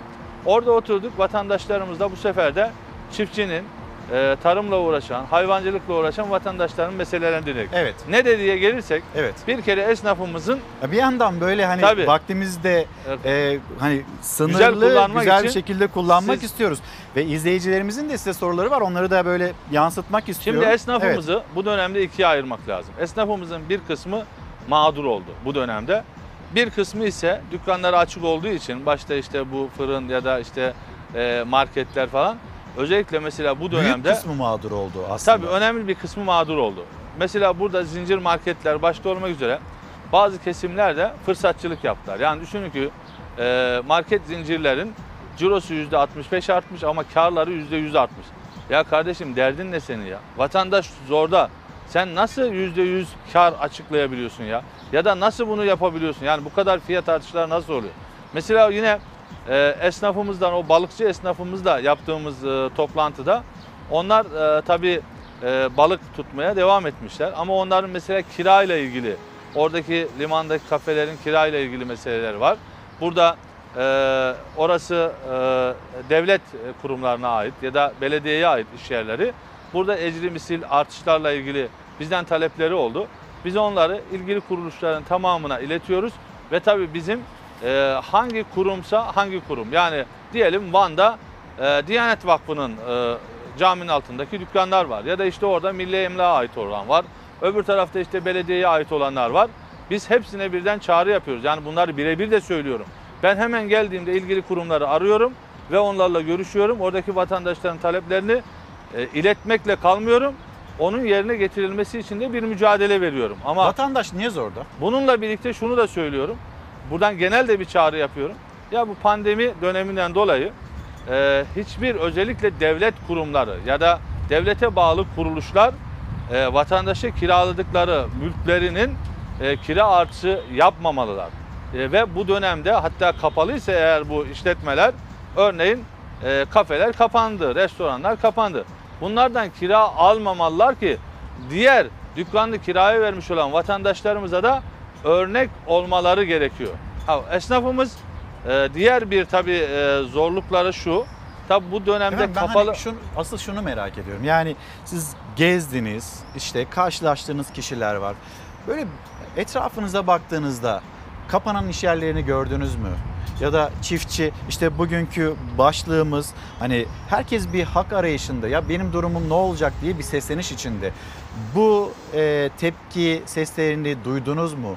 Ya da onları not ettiyseniz bundan sonra ne yapacaksınız? Mesela gidip AK Parti e, nezdinde bu konunun yetkilerine bir kere- iletecek misiniz? Şimdi bir kere İlker Bey şunu görmek lazım. Bazı siyasi partilerimiz ya da bazı kesimlerimizin e, anlattığı gibi yani ülkenin tamamı bittik, yandık, kül olduk böyle bir durum yok. Yani bir kere bunu görelim. Ben e, halkın içindeyim, esnafın içindeyim. Diyelim ki dün ben yüze yakın dükkana girdim. Tamam mı? Evet. 90 da tanesi elhamdülillah Allah hamdolsun işimizi yürütüyoruz, çeviriyoruz derken 8-10 tane vat- e, esnafımız da e, durumunun e, efendim kötü olduğunu, desteğe ihtiyacı olduğunu, e, satışların olmadığını, belli bir süre dükkanların kapalı olduğunu ifade ettiler. Ya şöyle bunlar, mi? bunları dile 100 getirdiler. esnaftan 90'ı idare ettik. Sadece e, 10 10 esnaf, 8-10 yani şöyle esnaf. kıyaslama yaptığımız zaman diyelim ki bir yüz esnafı ziyaret ettik. Bunların e, 20-30 tanesi halimiz iyi, halimizden memnunuz diyor. Ortada bir kesim var. Onlar biz vaziyeti idare ettik, kurtardık diyorlar. Ama diyelim ki bir 10-15 e, civarında yani yüzdesel olarak vurduğumuzda esnafımız da diyor ki bizim durumumuz çok kötü. Biz kiramızı ödeyemiyoruz. Efendim biz işletmemiz uzun süre kapalı kaldı. Kredi borçlarımızı ödeyemedik. Dolayısıyla bunların ötelenmesini, ertelenmesini istiyoruz. E, şimdi haklılar mı? %100 haklılar. E, bunların hem kısa çalışma ödeneğinin belli bir süre daha devam etmesi lazım. Hem de bunlara kira desteğinin, kira yardımının bize göre yıl sonuna kadar devam etmesi lazım. Ve özellikle bu esnaflarımız e, bir birebir incelenerek hangisi gerçekten kapalı kaldı, hangisi dükkanını aşamadı, hangisi ciro yapamadı bunları e, izlemek ve bunlara birebir e, gerçekten ihtiyacı olana yardım etmek Efendim bu gerekiyor. belli değil mi yani Türkiye Esnaf ve Sanatkarlar Konfederasyonu onun çalışması var. Kapanan iş yeri sayısı belli. İşte borçlar katlanmış. Hani aslında siz e, yüzdelik olarak çok küçük bir dilimin sıkıntıyı yaşadığını söylüyorsunuz. Ya benim gördüğüm bu. Yani ben halkın içinde olarak dün Sinop'ta da aynısını gördük. Arkadaşlarımız da muhalefetin yanımızdaydı. gördüğüyle sizinki Vata- nasıl bu vat- kadar ayrıştı onu merak bakın, ediyorum. Bakın vatandaşlarımız da yanımızdaydı. Efendim arkadaşlarımız da yanımızdaydı. Açık kameralar önünde ziyaretler yaptık. Yani gizli saklı arka kapıdan girip ön kapıdan ya da ön kapıdan girip arka kapıdan çıkmadık. Çok açık Sinop'un ortasında ki Sinop biliyorsunuz e, yani böyle hani Cumhur İttifakı'na çok yüksek oranda oy veren bir ilimiz de değil. Hatta biliyorsunuz Sinop Belediyesi Cumhuriyet Halk Partisi'nde ben e, belediye başkanımız da Barış Bey'i de ziyaret ettim. Hatta o ziyarette sağ olsun e, Cumhuriyet Halk Partisi milletvekili diğer Barış e, Karadeniz Bey de bulundular, nezaket gösterdiler. Onlar da bizi çok güzel bir şekilde karşıladılar, misafir ettiler. Kongremizi de teşrif ettiler. E, Bütün siyasi parti temsilcileriyle birlikte. Dolayısıyla ben e, burada gördüğümü anlatıyorum ve gördüğümü söylüyorum. Ama tabii özellikle bazı kesimler, bu restoranlar, kafeler gerçekten ciddi bir mağduriyet yaşadılar. Ve bunların mağduriyetinin mutlaka giderilmesi lazım. Mesela turizm, e, şimdi yeni yeni sezon açılıyor. Daha yurt dışından yeni turist gelmeye başladı. Mesela turizmcilerin yaşadığı en büyük sıkıntılardan bir tanesi bankaya gidiyor, kredi almak istiyor. Banka diyor ki 2020'nin cirosunu getir. E şimdi 2020'de zaten kapalıydı. Adam nereden ciro versin? Ya da bazı e, şeyler, e, oteller, e, diyelim e, büyük oteller bunlar da. Yani böyle küçük pansiyonlar falan değil. Turizm belgesi almamış ama diyelim ki belediye ruhsatıyla bunları çalıştırıyor. E, kredi garanti fonu diyor ki ben turizm belgesi olmayana bu desteği vermiyorum diyor. Halbuki böyle arımlar olmaması lazım. Gerçekten orası bir turizm işletmesi ise ve her yıl e, yani diyelim ki bin e, yataklı ya da 2000 kapasiteli büyük şeylerden, otellerden e, bahsediyoruz. E, bunların hali ortadaysa bunlarla ilgili böyle bir ayrım yapılmadan bu işletmelerin tamamına sadece turizmciler için söylemiyorum. Burada mağduriyet yaşayan, iş yapamayan, kapalı kalan e, turizmcilerin ya da esnaflarımızın, restoran, kafe sahiplerin, berberlerin yani hangisi işte nalburiyeciler mesela e, Saraydüzü ilçemizde hırdavatçıları ziyaret ettik. E, ve e, Siz meslekleri saydıkça aslında sizin söylediğiniz hani %10, %15'lik dilim sıkıntıyı yaşayanların sayısı Şimdi yavaş nalburları yavaş artıyor. Ziyaret ettik. Bunları ziyaret ettik. Bakın bunlar da mesela e, kapalı kaldılar biliyorsun o süreç içerisinde. Bir de şöyle bir şikayet var. Genel olarak karşılaştığımız e, fiyatlarda anormal zam var. Yani bu sadece mesela hayvancılıkla uğraşan ya da yem satan, gübre satan e, esnafımız da aynı oranda şikayetçi. Bunu alıp yani gübreyi toprağında kullanan da ya da yemi hayvancılık yapan vatandaşımız yemi kullanan da e, şikayetçi. E, şimdi bunun sebebini sordum. Hayvancılığı konuşalım. Onu ayrı bir başlık yapalım. Mesela hiç müzisyenle denk geldiniz mi? Müzisyenlerle.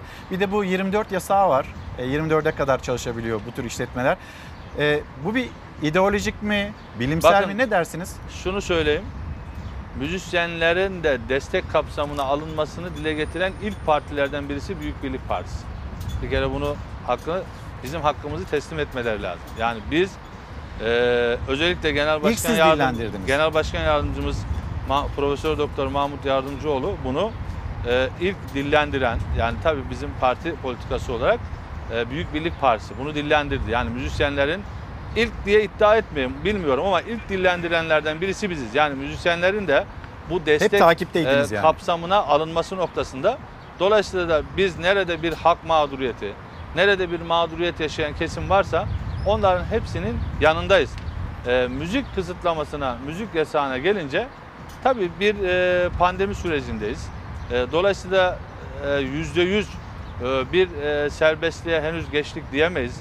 Maske takmaya devam İki gün ediyoruz. sonra geçeceğiz ama. Mesela hayır yine maske takmaya devam edeceğiz. Yine mesafemizi korumaya devam edeceğiz. Efendim yine hijyen kurallarına uymaya devam edeceğiz. Aşımızı olacağız, ihmal etmeyeceğiz. Yine tedbirli olacağız. Ben bu 12'den sonraki müzik yasağını da yine bu tedbir kapsamında düşünüyorum. Bir de İlker Bey siz de Yani bilirsiniz. ideolojik değil diyorsunuz. Ya, kesinlikle- Tedbir anlamında kesinlikle diyorsunuz. ideolojik Ama az önce değil. haberde sizin de dikkatinizi çekti. Düğünlerde yasaklar kalktı. Omuz omuza halay çekilebiliyor ama işte konserler ne bileyim böyle mekanlar 4 metrekarede bir kişinin olması gerekiyor. Genelge bunu içeriyor. Siz de şaşırdınız. Hani böyle olur mu acaba diye. Ben genelgeyi daha tam okumadım. Yoldaydım, gece geldim. Ee, yolda giderken biraz baktım. Ee, Habere mi şaşırdınız? inceledim. Genelgeye değil de. Efendim? Ha, habere mi şaşırdınız hani o ifadeye mi şaşırdınız? Ama genelgede bu var. Yok, genelgede bu var. Yani ben e, şimdi vatandaşlarımızın, sizlerin özellikle e, vatandaşa bunları ulaştıran ve bu konuda da gerçekten bir kamu görevi yapıyorsunuz. Sağ olun, Onun teşekkür için de ben bütün basın mensuplarımıza da teşekkür ediyorum. Bir de bu pandemi sürecinde de siz de e, bir takım riskler alarak e, görevini yaptınız. Bütün e, medya temsilcilerimiz gibi. Özellikle göz önünde olan sizler sunuculuk yapan ya da ha- haber programları düzenleyen arkadaşlarımız e, sizlerin de Allah yardımcısı olsun. Yani Sağ sizin işiniz efendim, de hepimizin. kolay değil. E, sizlerden de mağduriyet yaşayanlar oldu. Neden E, kolay olmadığı ile ilgili bir haberimiz var. Onu da e, az sonra paylaşalım istiyoruz sizinle. Çiftçi meselesine geçelim. Tabii. E, işsizliği de konuşalım. Hani vaktimiz de daralıyor. Hemen bir Mersin, Mersin'de karşı karşıya kalınan bir durumu paylaşalım. Siz bir yandan tarımla uğraşıyorsunuz. Girdilerdeki Bugün artışın ne şu kadar... anda şu anda biçer döver tarlamızda arpa biçiyor. Beni davet ettiler. Bu yayın olmasaydı oraya gidecektim ama yayın olduğu için oraya gidemedim. Bitince Benim- yetişirsiniz belki. Benim e, köyüm, ilçem buraya yakın. E, 100-110 kilometre. Eskişehir'in son ilçesiyiz biz Ankara sınırında. Gündüzlü gece köyümüz. Şu anda biçim var. Kardeşim başında. Kolay E, gelsin tabii, tüm çiftçilerimize, sağ olun, kardeşinize tüm de. çiftçilerimize bu vesile e, sevgiyle ve muhabbetle selamlıyorum. E, şimdi e, E, görüntümüz var. Paylaşalım isterseniz Tabii. öyle anlatın. Buyurun Mersin'e gidiyoruz. AKP tarımda yıkım politikalarına devam ediyor. Bu yıl kendi üreticimizden arpanın tonunu 1950 liraya alacağını açıkladı. Kuraklıktan dolayı çiftçilerimiz %90, %100 zarar ettiler. Dekardan 1 kilo bile arpa hasat edemediler. Buna rağmen yurt dışından tonu 2400 liraya 10 kuruş da maliyetiyle 2500 liraya arpa ithal ediyorlar. Burada bir de sıkıntılı olan şu. Piyasaya müdahale kuruluşu olması gereken Toprak Mahsulleri Ofisi yurt dışından getirdiği arpaları görev zararı adederek ucuza satabiliyor. Ama mevzuattan kaynaklanan bir gerekçeyle yerli çiftçiden aldığı arpayı daha düşük fiyata piyasayı dengelemek için satamıyor. AKP yabancı çiftçiyi zenginleştirmeye devam ediyor. Bunu asla kabul etmiyorum. Konu tam da arpa. Siz de arpa demiştiniz. %90'lık, %100'lük zararlar. Çiftçi geçinemiyorum diyor. Maliyet baskısı altında eziliyorum diyor. Şimdi siyasetçi olarak değil bir çiftçi olarak anlatır mısınız? Siz de maliyet baskısı altında mısınız? Şimdi İlker Bey, e, ülkemiz yani dünyada bir kuraklık var ve e, yani e, öğrendiğimiz kadarıyla okuduğumuzda 2032 yılının dünyanın e, gördüğü en kurak yıl olacağı söyleniyor. Ve Evet. her yıl gittikçe kuraklık artıyor. E, şimdi üretimde e, su çok önemli. Yani ben size şöyle örnek vereyim. Diyelim ki e, bizim e, köyümüz biraz arkamız orman, önümüz ova, esinti oluyor. Bizim kıraçlarımız biraz kurtarıyor. Yani kıraç dediğimiz sulanmayan arazi ve bunlar iki senede bir ekiliyor tabii. Şimdi sulu ektiğiniz zaman dönümde minimum 500 kilo alıyorsunuz. Arpa ya da buğdaydan konuşuyoruz. 500 kilo alıyorsunuz. Yani 500 kilo ne yapıyor? şu anda arpa e, iki buçuk liradan hesaplarsak yani 1250 lira gibi bir rakam alıyorsunuz. Bu buğday olursa 1500 liraya çıkıyor bu rakam. Ama kıraçta, kıraçta ne alıyorsunuz? Şimdi ortalama 200 kilo alırsınız. 200 kiloda ne yapar? İşte 2250'den hesapladığınız zaman e, 450 lira gibi bir fiyat yapar. Bunu da 2 senede bir alırsınız. 450'yi 2'ye böldüğünüzde normalde sene başına 225 TL gibi bir rakam alırsınız. Ne kadar düştü bakın. 1250 liradan değil mi? Kaça geldi? 225 liraya geldi. Yani 5'te 1'e geldi. Su onun su onun için çok önemli. Su çok önemli. Şimdi bu konuyla ilgili e, bütçede 2021 yılı merkezi bütçesinde en çok yatırım ayrılan e, kalemlerin ikincisi de devlet su işleriydi. Yani bu sulama barajları, efendim işte kanallar. Bizim mutlaka Türkiye'nin her tarafında kapanı kanala geçmek, su tasarrufu yapmamız lazım. Damlama sistemini gerekiyorsa devlet, bakanlık gidip yani Geç parası kaldığımız olmayan konulardan birisi. Tabii vatandaşın tarlasına bunu kurması lazım. Ve mutlaka suyu e, toplaması lazım ve vatandaşa ulaştırması lazım. Yani biz artık Sakarya Irmağı'nın kuruduğunu görüyoruz. Porsuk Çayı'nın Eskişehir'de kuruduğunu görüyoruz. Bu bütün Türkiye ile ilgili böyle. Şimdi maliyetlere gelince işte biraz önce bahsettim. Dün işte o Sarayüzü'nde e, gübre satan, İlacı, işte gübreyi, yem mazotu, satan yemi. Vatandaşlarımızla da konuştum. Dedim ki bu yem geçtiğimiz yıl kaç liraydı? Dedi ki 100 liraydı. Bugün kaç lira? 180 lira. Yani bu %80 artış ne dövizde var, ne enflasyonda var, ne faizde var. Yani bunu dövizde de bu fırsatçılıktan başka bir şey değil. Aynı şey gübre için geçerli. Aynı şey ilaç için geçerli. Yani devlet e, bunun başında olanlar, bundan O sorumlu zaman olanlar de- denetlenmesi gerekir. Buna fırsat vermemeli. Yani bu fırsatçılara Niye veriliyor efendim? fırsat vermemeli. E, yanlış yapılıyor. Bu yanlışların da düzeltilmesi lazım. Ve çiftçinin, üreticinin korunması lazım. Bizim neye ihtiyacımız var? Bizim üreticiyi korumaya ihtiyacımız var, desteklemeye ihtiyacımız var. Şimdi vatandaşımız neden şikayet ediyor? Şundan şikayet ediyor. Şimdi arpayı siz biçtiniz değil mi? Biçtiniz. Borsaya götürürseniz borsa farklı bir fiyat veriyor. Toprak Mahsulleri Ofisi'nin e, ilçenizdeki ya da yakın bir ilçedeki e, şubesine götürürseniz orası farklı bir fiyat veriyor. Şimdi TMA daha yüksek mi veriyor bir borsaya göre? Taban tabii borsaya göre biraz daha yüksek veriyor ama borsacılar şunu biliyor. İyi ürünü iyi paraya alıyorlar ama TMO tabii bütün çiftçinin mahsulünü iyi kötü demeden alıyor ve e, çiftçinin ürettiğinin e, hakkını devletin açıkladığı taban fiyat ölçülerine göre veriyor. Ama bir fiyat e, şeyi yok, istikrarı yok. Yani şimdi mesela ilk mahsulü çıkartanlar diyelim 2500 liradan arpa sattı. Ama bugün aynı mahsulü götürdüğünüzde 2250 liraya veriyorsunuz. Yani 10 günde bir haftada 250 lira fiyat art, aşağıya geldi. E şimdi bu ithalat e, e, birlikte eğer bu gerçekleşirse fiyat biraz daha aşağı düşüyor. Sizin de ithalata Ama itirazınız var değil mi? Şöyle eğer Türkiye e, kendisine yetecek kadar üretemiyorsa bu kuraklık sebebiyle de bu sene elbette bunu dışarıdan karşılayacak. Yani bu sadece Türkiye için geçerli olan bir şey değil.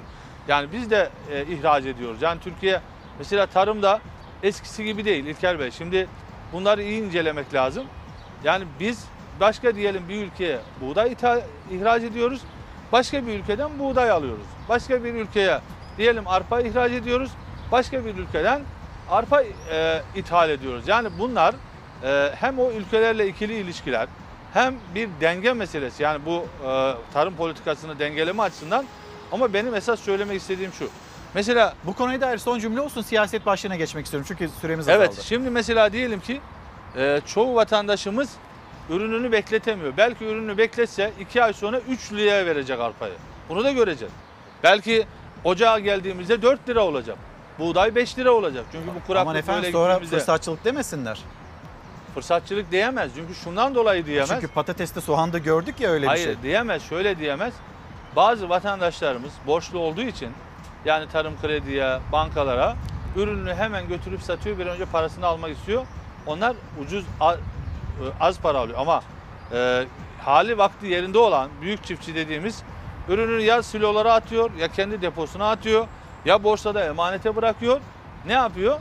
Oradan bir ay sonra iki ay sonra daha yüksek fiyatla satabiliyor. Evet. Bu aynı şey bütün ürünlerimiz için geçerli. Yani e, burada çiftçimize fırsatçı diyemez hiç kimse. Çünkü çiftçimiz ürettiğinin hakkını almak için bekliyor. E, bekletme hakkı var mıdır? Elbette ki bekletme hakkı vardır. Ama tabii ki vatandaş ekmek yani bulamayacak seviyeye gelirse ya da fırınlarımız, un fabrikalarımız e, o zaman da e, vatandaşlık görevinin bir gereği olarak çiftçinin hakkı ödenerek alınmalıdır. Yani şu anda çiftçi fırsatçıların maalesef özellikle bu gübre, yem, bakın kuraklık olduğu için önümüzdeki yıl bir tohum e, açığı oluşacak. Yani devletin mutlaka e, tohum desteği vermesi lazım. Bir de çiftçilerimize birebir yani bizzat tarlayı ekene bu destekler verilmesi Evet. lazım. Son olarak da şunu söyleyeyim. Mazotun üzerindeki ÖTV mutlaka kaldırılmalı. Adı üstünde ÖTV İlker Bey, özel tüketim vergisi. Ya benim çiftçim özel tüketmek için mi traktörüne mazot koyuyor? Üretmek için koyuyor. Yani sadece çiftçi için değil. Kim üretmek için e, mazot, akaryakıt, elektrik kullanıyorsa bundan vergi ya da ilave ücret alınmamalı diyor. Evet sizin de Cumhur İttifakı içinde olan bir partinin tabii lideri olarak bütün- çağrınız bu. Bütün e, tarımla uğraşan çiftçi kardeşlerimize de hasat e, döneminin hayırlı ve bereketli olmasını e, ben e, diliyorum. Yüce Rabbimden niyaz ediyorum. Efendim şimdi hemen bir Kanal İstanbul meselesini de konuşalım istiyorum. Bu Kanal İstanbul meselesi üzerinden de bir söke söke polemiği başladı. Haberi aktaralım. Mustafa Desteci ne düşünüyor? Kanal İstanbul'a karşı çıkıyorlar. Yatırımcıları tehdit ediyorlar. Devletlerde devamlılık esastır. Söke söke sizden bu paraları uluslararası tahkim yoluyla da alırlar. Sayın Erdoğan milleti tehdit etti. Söke söke alırlar. Ya bu konuşmayı tahsilat mafyası yapar, sömürge valisi yapar. Ya Cumhurbaşkanı forsuyla konuşan bir insansın orada ya. Akıl alır bir şey değil. Söke söke polemiğinde tansiyon yüksek. Cumhurbaşkanının Kanal İstanbul üzerinden kurduğu cümlelerin yankısı büyük oldu. Muhalefet Erdoğan'ı müteahhitlerin, firmaların ağzıyla konuşmakla eleştirdi. Kimden yanasın diye sordu. Ülke menfaatleri vurgusu yaptı. Şu hale bak ya. Biz geliyoruz. E geldiğimizde bilesiniz ki size ödeme yapmayacağız. Söke söke sizden bu paraları alırlar. Sayın Erdoğan Türkiye Cumhuriyeti Devleti'nin ve milletinin başı Cumhurbaşkanı mıdır? Yoksa batılı ülkelerin savunucusu mudur? Onların avukatı mıdır? O da anlaşılamamıştır. Bu milletin parasını çalanları, bu ülkeyi soyanları, bakanlıkları talan edenleri biz biliyoruz. Yeter ki siz gidin. Biz söke söke alırız. Muhalefet her fırsatta söze iktidar olduğumuzda diye başlıyor. Kanal İstanbul projesine asla para ödemeyiz diyor, res çekiyor. Siz yandaşlarınız adına düğün umumiye memurluğuna soyundunuz. Majestelerinin mahkemelerinden yana saf tuttunuz. Devlette devamlılık adına bizler sizin suçlarınızın ortağı olmayız. Hukuksuz bir biçimde bu ihaleleri alan kim varsa bir, hesap sorulacak. iki el konulacak. Üç, halka dağıtılacak. Çok net. Söke söke restine karşılık CHP'li Engin Altay, İlker Karagöz'le Fox Çalar Saat'te Türk Telekom özelleştirmesini, Hariri ailesini ve Batık Kredi'yi hatırlattı Erdoğan'a. O aileden Saat Hariri son 6 ayda ikinci kez Cumhurbaşkanı tarafından kabul edildi. Son görüşme Kanal İstanbul Sazlıdere Köprüsü temel atma töreninin hemen ardından oldu. Önce sen söke söke Türk Telekom'u peşkeş çektin Hariri'den o 3,5-4 milyar doları bir al. Nerede ordumuza teslim edilmeyen F-35'lerin parası? Amerika Birleşik Devletleri kendi hazinesinden çıkan 133 milyon doların söke söke tahsil etmeye uğraşıyor. Ama Erdoğan şahsım hükümeti bizim hazinemizden çıkan 1,5 milyar doları Amerika'dan söke söke alamıyor. Erdoğan'ın polemik yaratan sözlerindeki devletlerde devamlılık esastır cümlesi içinde muhalefet Erdoğan'ın ilk kez kendisinden sonraki döneme dair cümle kurmasına dikkat çekti. Yerli yabancı tüm şirketlere sesleniyorum. Bu o, ihalenin içinde yer alanlar kesinlikle biz ilk seçimde iktidar olacağız ve kesinlikle o paraları ödemeyeceğiz. Şimdiden bilin. Sayın Erdoğan da bunu kabul etmiş görünüyor. Türkiye'de önemli bir yönetim değişikliğinin ucu göründü. Güneş ufuktan göründü. Bunlar gidicidir. Kendi zaten gidici ama müteahhitleri diyor ki ben gitsem de siz bu parayı alacaksınız merak etmeyin. Efendim Kanal İstanbul ve devamında başlayan söke söke polemiği. Bu arada Cumhurbaşkanı 6 yılda tamamlanacak 15 milyar dolar hani böyle bir e, yatırım olacağını söyledi. Dünyanın kıskanacağı bir proje olduğunu söyledi. Ama e, bilim dünyasına bakıldığında da hani bu e, kanalın problem çıkartacağı, jeolojik etütlerinin e, yapılmaması ile ilgili endişeler, içme suyunun kaybı ile ilgili endişeler ve yine deprem kuşağı üzerinde böyle bir değişikliğe gidilmesinin ayrı bir felaket olacağı yönde endişeler var. Bilimsel tespitler ve paylaşımlar da var. Siz ne diyorsunuz? Ben her iki tarafı da dinledim. Evet. Yani e, hem İstanbul Belediye... Öyle bir girdiniz ki karara vardığım gibi iki tarafı da dinledim. tarafı da dinledim. Kararınız nedir? Ee, hem İstanbul Belediye Başkanı da bizi geçtiğimiz yıl aradı, e, e, kendi düşüncelerini aktardı. E, onun e, tarafında olan, cephesinde olan bilim adamlarından bazılarıyla görüştüm. Her iki, e, şimdiki Ulaştırma Bakanımız ve bir önceki, yani hem İsmail Bey hem Cahit Bey'le, diğer bürokratlarla görüştüm. Ben e, bütün bu tartışmaların dışında bir şey söylüyorum, söylemek istiyorum. E, gördüğüm şu, yani mesela deprem riski bende oluşan kanaat olmaz. Yani çünkü 20 metrelik bir barajdan bahsediyoruz. Deprem yüzlerce, binlerce kilometre aşağıda oluyor. İçme suları ile ilgili tereddütlerimiz vardı ama yeni yapılacak 3 barajla bu e, telafi edilebilir mi? Edilebilir. Ama ben bu tartışmaların ötesinde bir şey söylemek istiyorum. E, Kanal İstanbul gerçekten bir vizyon projesi. E, Boğaz içini yani İstanbul Boğazı'nı, İstanbul'u e, rahatlatır mı, yeni bir yük mü getirir? Biz İstanbul Boğazları'nı rahatlatacağını, bir konfor sağlayacağını düşünüyoruz.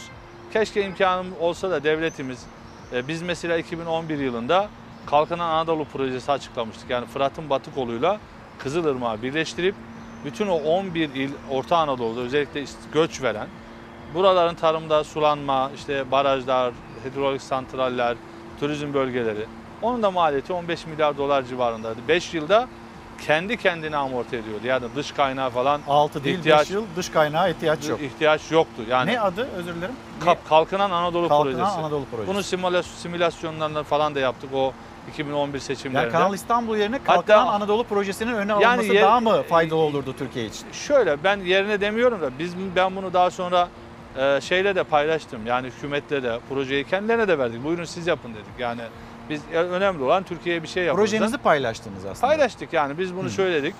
Ee, şimdi e, ben onu bununla kıyaslamak istemiyorum ama ben genel olarak bir şey söylemek istiyorum. Bu bir vizyon projesi. Keşke Türkiye'nin imkanı olsa da bu tür projeler yapsa ama şu anda biz bir pandemiden e, geçtik ve e, dünya, dünya ile birlikte Türkiye 29'dan sonra en büyük ekonomik buhranı yaşıyor. Biz Büyük Birlik Partisi olarak bütün bu altyapı projelerinin yani kanaldır, köprüdür, yoldur aciliyet kesbetmiyorsa bunların tamamının 2023 yılına bırakılmasını ve bu dönemde devletin, hükümetin elinde hazinenin ne kadar imkanı varsa hepsinin bir an önce konuştuğumuz bu pandemiden olumsuz etkilenen esnafımız başta olmak üzere vatandaşımıza verilmesinden yanayız. Bir. iki teknolojik üretime geçilmesinden yanayız. Bunun desteklenmesinden yanayız. Şimdi TürkSat 5A Şimdi gönderildi memnun olduk. yani. Yani şimdi değil diyorum. Yani ben zaten şimdi yapılmayacak. Bakın bunu da söyleyeyim. Yani o temel atıldı. Sazlıdere Barajı üzerinde bir e, üst köprü temeli. Ama bu e, yavaş yavaş gidecek ve öyle e, benim tahminim de e, yani e, 10 yılda bu anca tamamlanır. Bütçe ben o büyük diye mi söylüyorsunuz? Hani 15 milyar dolar şu anda vatandaşın ihtiyacı var. O yüzden mi şimdi değil diyorsunuz? Yani bir kere tabii bütçe 15 milyar dolar diye başlar 30 milyar dolarda biter. Bu tür altyapı işleri ha bilemediniz minimum 25 milyar dolarda biter. E bunlar bir bütçe meselesi. Onun için ben e, sadece kanalla ilgili söylemiyorum. Türkiye'nin e, şu andaki önceliğinin e, bir vatandaş olması, iki üretim yani teknolojik üretim. Bakın işsizlik iste mi? Şu kısa çalışma ödeneği bittiğinde işten çıkarma mecburiyeti kaldırıldığında e, bir bu pandeminin ağır sonuçlarıyla karşılaşacağız. E, özellikle üniversite mezunlarımızdan e, teknolojik üretimde desteklendiğinde e, buradaki önemli gencimizi iş sahibi yapabiliriz. Üçüncüsü de bir önce bahsettiğim kuraklık. Dolayısıyla da tarımın desteklenmesi lazım, çiftçinin desteklenmesi lazım. Yani biz ne kadar imkanı varsa e, aciliyet kesbetmeyen, acil olmayan yatırımların 2023 sonuna ertelenmesini ve bu süredeki bütün vatandaşın üreticiye ve vatandaşa zorda kalan vatandaşa verilmesini savunuyoruz. Bunu teklif ediyoruz.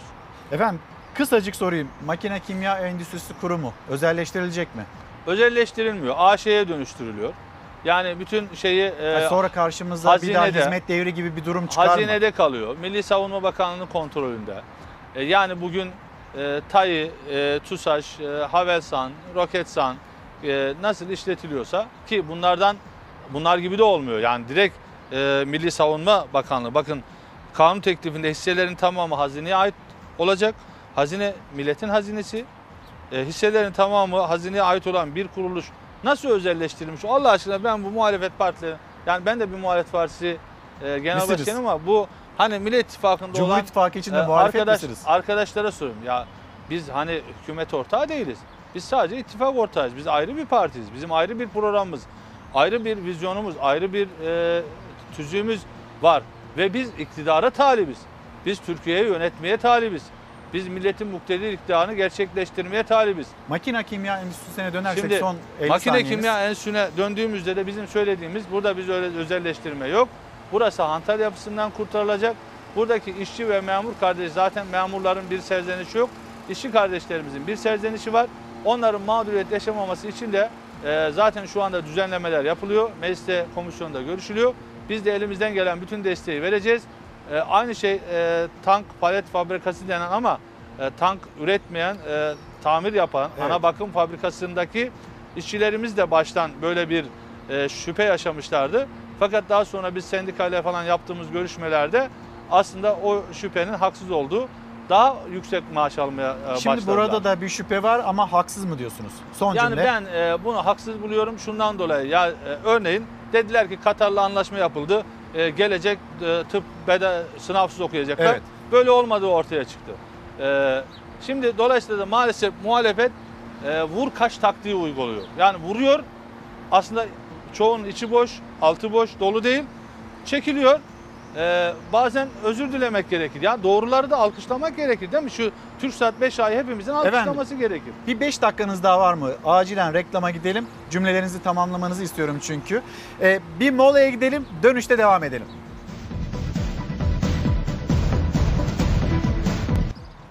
Çalar Saat'te devam ediyoruz. Büyük Birlik Partisi lideri Mustafa Destici ile en son konuştuğumuz konu Makine Kimya Endüstrisi Kurumu özelleştirilecek mi anonim şirket olduktan sonra? Bununla ilgili haberimiz hazır ve Mustafa Destici'nin devamında kuracağı cümleler vardı onları da aktaralım. MK özelleştirir mi? Vallahi özelleştirilir. MK Katarlara satılır mı? Kimse satılamaz diyemez. Makine Kimya Endüstrisi Kurumu özelleşiyor mu? Hayır. Milletin gözünün içine baka baka yalan söylüyorsun. Lübnanlı Hariri ailesine verilir mi? Kimse verilmez diyemez. Hariri ailesiyle bir dayanılmaz bir ilişkiniz var, dayanılmaz bir aşkınız var. Veli Bey kime medar olmamızı isterdiniz? Ben bu vatana, bu topraklara, bu bayrağa sevdalı olmanızı isterdim. Meclis Milli Savunma Komisyonu'nda tansiyon yüksekti ama 71 yıllık tarih Makine Kimya Endüstrisi Kurumu tartışmalar arasında anonim şirket oldu. İktidara göre asla özelleşmeyecek, sadece modernleşecek. Muhalefetse tekeli Türk Telekom'u, tank palet ve şeker fabrikalarını hatırlattı iktidara. Niğde'deki şeker fabrikasının yerinde ne var biliyor musunuz? Havuzlu villalar var. Yalan söylüyor. Aldığınız bilgi doğru değil. Havuzlu villaların birazdan resmini göstereceğim sana. Bir klasikleri var bunların. Bir kanun geliyor, bir teklif geliyor. 30 madde. Bakıyorsun 20 maddesi makul, iyi. Tamam. Abi içinde öyle maddeler var ki ülkeye ihanet.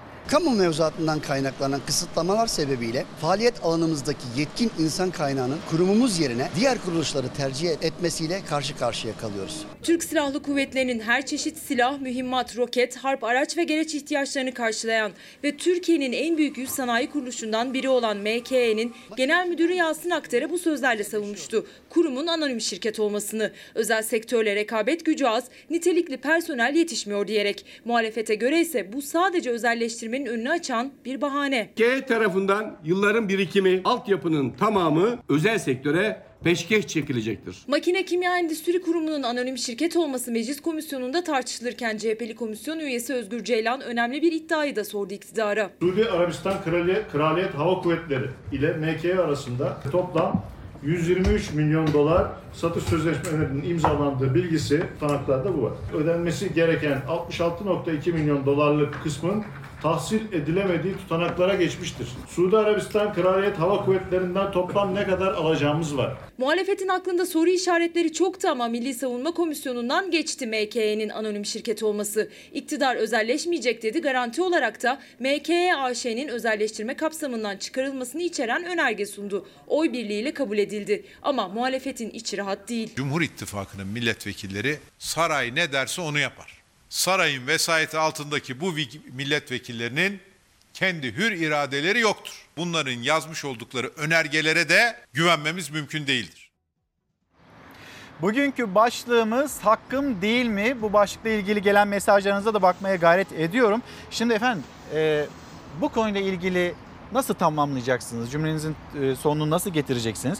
Bir de e, mesela hani çiftçi yaşadığı problemler konusunda çok fazla böyle sahayı takip eden bir Cumhuriyet Halk Partisi milletvekili var. Ömer Fethi Gürer. Size şu soruyu soruyor. E, Sayın Başkan anonim şirkete dönüştürülüp süreç içinde özelleştirilmeyen kaç şirket var diye bir soru yöneltiyor size. En çok dillendirdikleri diyelim ki e, e, tank paleti, tank palet değil de tank paleti Sakarya'daki fabrikası. Mesela işte satıldı dediler Katarlara, oraya buraya. E bir satılma yok, bir işletme devri var. Modernizasyon edilerek. Yani pek çok Ama bir şirket var. de yayınlandı Ee, ya muhalefet de itiraz pek ediyor. çok özelleştirme diye. pek çok şirket var. Dolayısıyla biz şu andaki kanuna bakıyoruz. Yani şu andaki kanun bu AŞ oluyor. Bütün mal varlığı hazineye ait, Maliye Bakanlığı'na ait ve Milli Savunma Bakanlığı yönetecek. E şimdi Milli Savunma Bakanlığı'nın yönettiği bir kuruluştan bizim şüphemiz mi olacak? Yani bugün Türkiye'nin en iyi, en verimli şirketleri hangisidir dersen vatandaşa %90 üzerinde size derler ki savunma sanayi şirketleri derler. E nedir bunlar? İşte Aselsan'dır, TAİ'dir, TEİ'dir, efendim SUSAŞ'tır, Havelsan'dır, Bu haliyle de Roketsan'dır. tamamız diyorsunuz. Yani, Yani destekliyoruz diyorsunuz. Bu haliyle biz hantal yapısından kurtulup e, bakın orada esas problem ne biliyor musun? Ben içeriğiyle de konuşuyorum. Bir mühendisi alıyor. Makine kimya endüstrisi şu anda devlet maaşından fazla maaş veremiyor. 7 bin lira maaşla başlatıyor mühendisi. İki sene sonra bu kalifiye eleman hale geliyor. Aranan eleman bir başka özel bir e, şirket 15 bin lira verdiğinde ya da 20 bin lira verdiğinde gidiyor. E, şimdi bunları elinde tutması için bu yapının değişmesi gerekiyordu. Bunun için değiştiriliyor. Daha güzel olacak ve savunma sanayimizdeki bu gelişmeye makine kimya enstitüsü bugünden daha fazla katkı sağlayacağına ben inanıyorum. Ee, özelleştirme diye bir şey söz konusu değil. E, doğmamış çocuğa don biçilmez. Bir an önce söyledim ya muhalefet vuruyor, çekiliyor. Vuruyor, çekiliyor ama e, kardeşim şu anda özelleştirme olmadan çıkıyor. Grup toplantılarına muhalefet partisi genel başkanları ağız dolusu e, satıyorsunuz diyor, özelleştiriyorsunuz. E, kanunda öyle bir şey yazmıyor. Onun için bence doğrusu neyse onu söylemek lazım. Efendim şimdi sizin esnafla ilgili kurmuş olduğunuz cümleler ve ben çok sayıda e, eleştiri cümlesiyle e, karşılaşıyorum sosyal medya üzerinden. Yani dediniz ya 10 esnaftan 9'u fena değil e, ama işte Yüz yüzde esnaftan, birlik. e, onu o dedim. Evet yani hani 100 esnaftan 90'ı e, fena değil deyince ortaya oransal olarak böyle bir durum çıkıyor. E, ve buna eleştiriler var esnaftan Şimdi özellikle. İlker Bey bak ben Sinop bu kardeşlerimizi bir kere daha saygıyla sevgiyle selamlıyorum. Sadece Sinop değil. Geçtiğimiz hafta da Eskişehir'deydim. Bu hafta sonu da Hatay'a gideceğim. Ben halkın içinde olan bakın ben gece saat 9'da e, Sinop'un Saraydüzü ilçesi Uluköy'ünde vatandaşla beraberdim. Beraberdik. Sağ olsunlar bütün köy meydandaydı. Ben vatandaşın içindeyim. Ben gezdiğimi gördüğümü anlatıyorum. Ha şu olmuş olabilir. Yani vatandaş nezaket göstermiş olabilir. Ee, şükreden vatandaşımız sıkıntısını dile getirmemiş olabilir. Ama ben açıkça bize şikayetini dile getireni de söyledim. Sadece bunu esnaf nezdinde söylemedim. Ben biliyorum. Esnaflarımızın önemli bir kısmı zorda, sıkıntıda. Bu süreçte iş yapamadılar. Ve bakın ya bizim kadar net esnafın desteklenmesini söyleyen var mı? Ben ne diyorum? Ya köprü bekleyebilir, kanal bekleyebilir, yol bekleyebilir. Hatta beklesin diyorum. Elinde hazinenin ne kadar para varsa bu dönemde mağdur olmuş, dükkanını açamamış, kirasını ödeyememiş esnafımıza verilsin diyorum. Bütün devlet kuruluşlarına, kamu kuruluşlarına, vakıflara çağrı yapıyorum. Kiraladığınız iş yerlerinde ecri misal artışları yapmayın, kira artışı yapmayın. Hatta gerekiyorsa kira almayın diyorum. Zenginlerimize sesleniyorum. Esnafımıza yardımcı olun diye. Yani biz bu kadar esnafın yanındayız ama biz hakkı söylüyoruz, doğruyu söylüyoruz.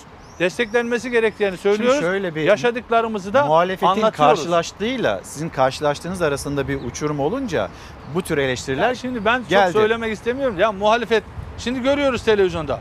E gidiyor bir muhalefet partisi genel başkanımız ya da temsilcisi e, tezgahın öbür taraftaki vatandaş şikayetçi olmayınca elhamdülillah durumumuz iyi diyor. Bunu izledik televizyonda. Durumum iyi diyor elhamdülillah. Bir kuyumcu dükkanı hatırladığım kadarıyla. E sonra bir genç oradan konuşmaya başlıyor.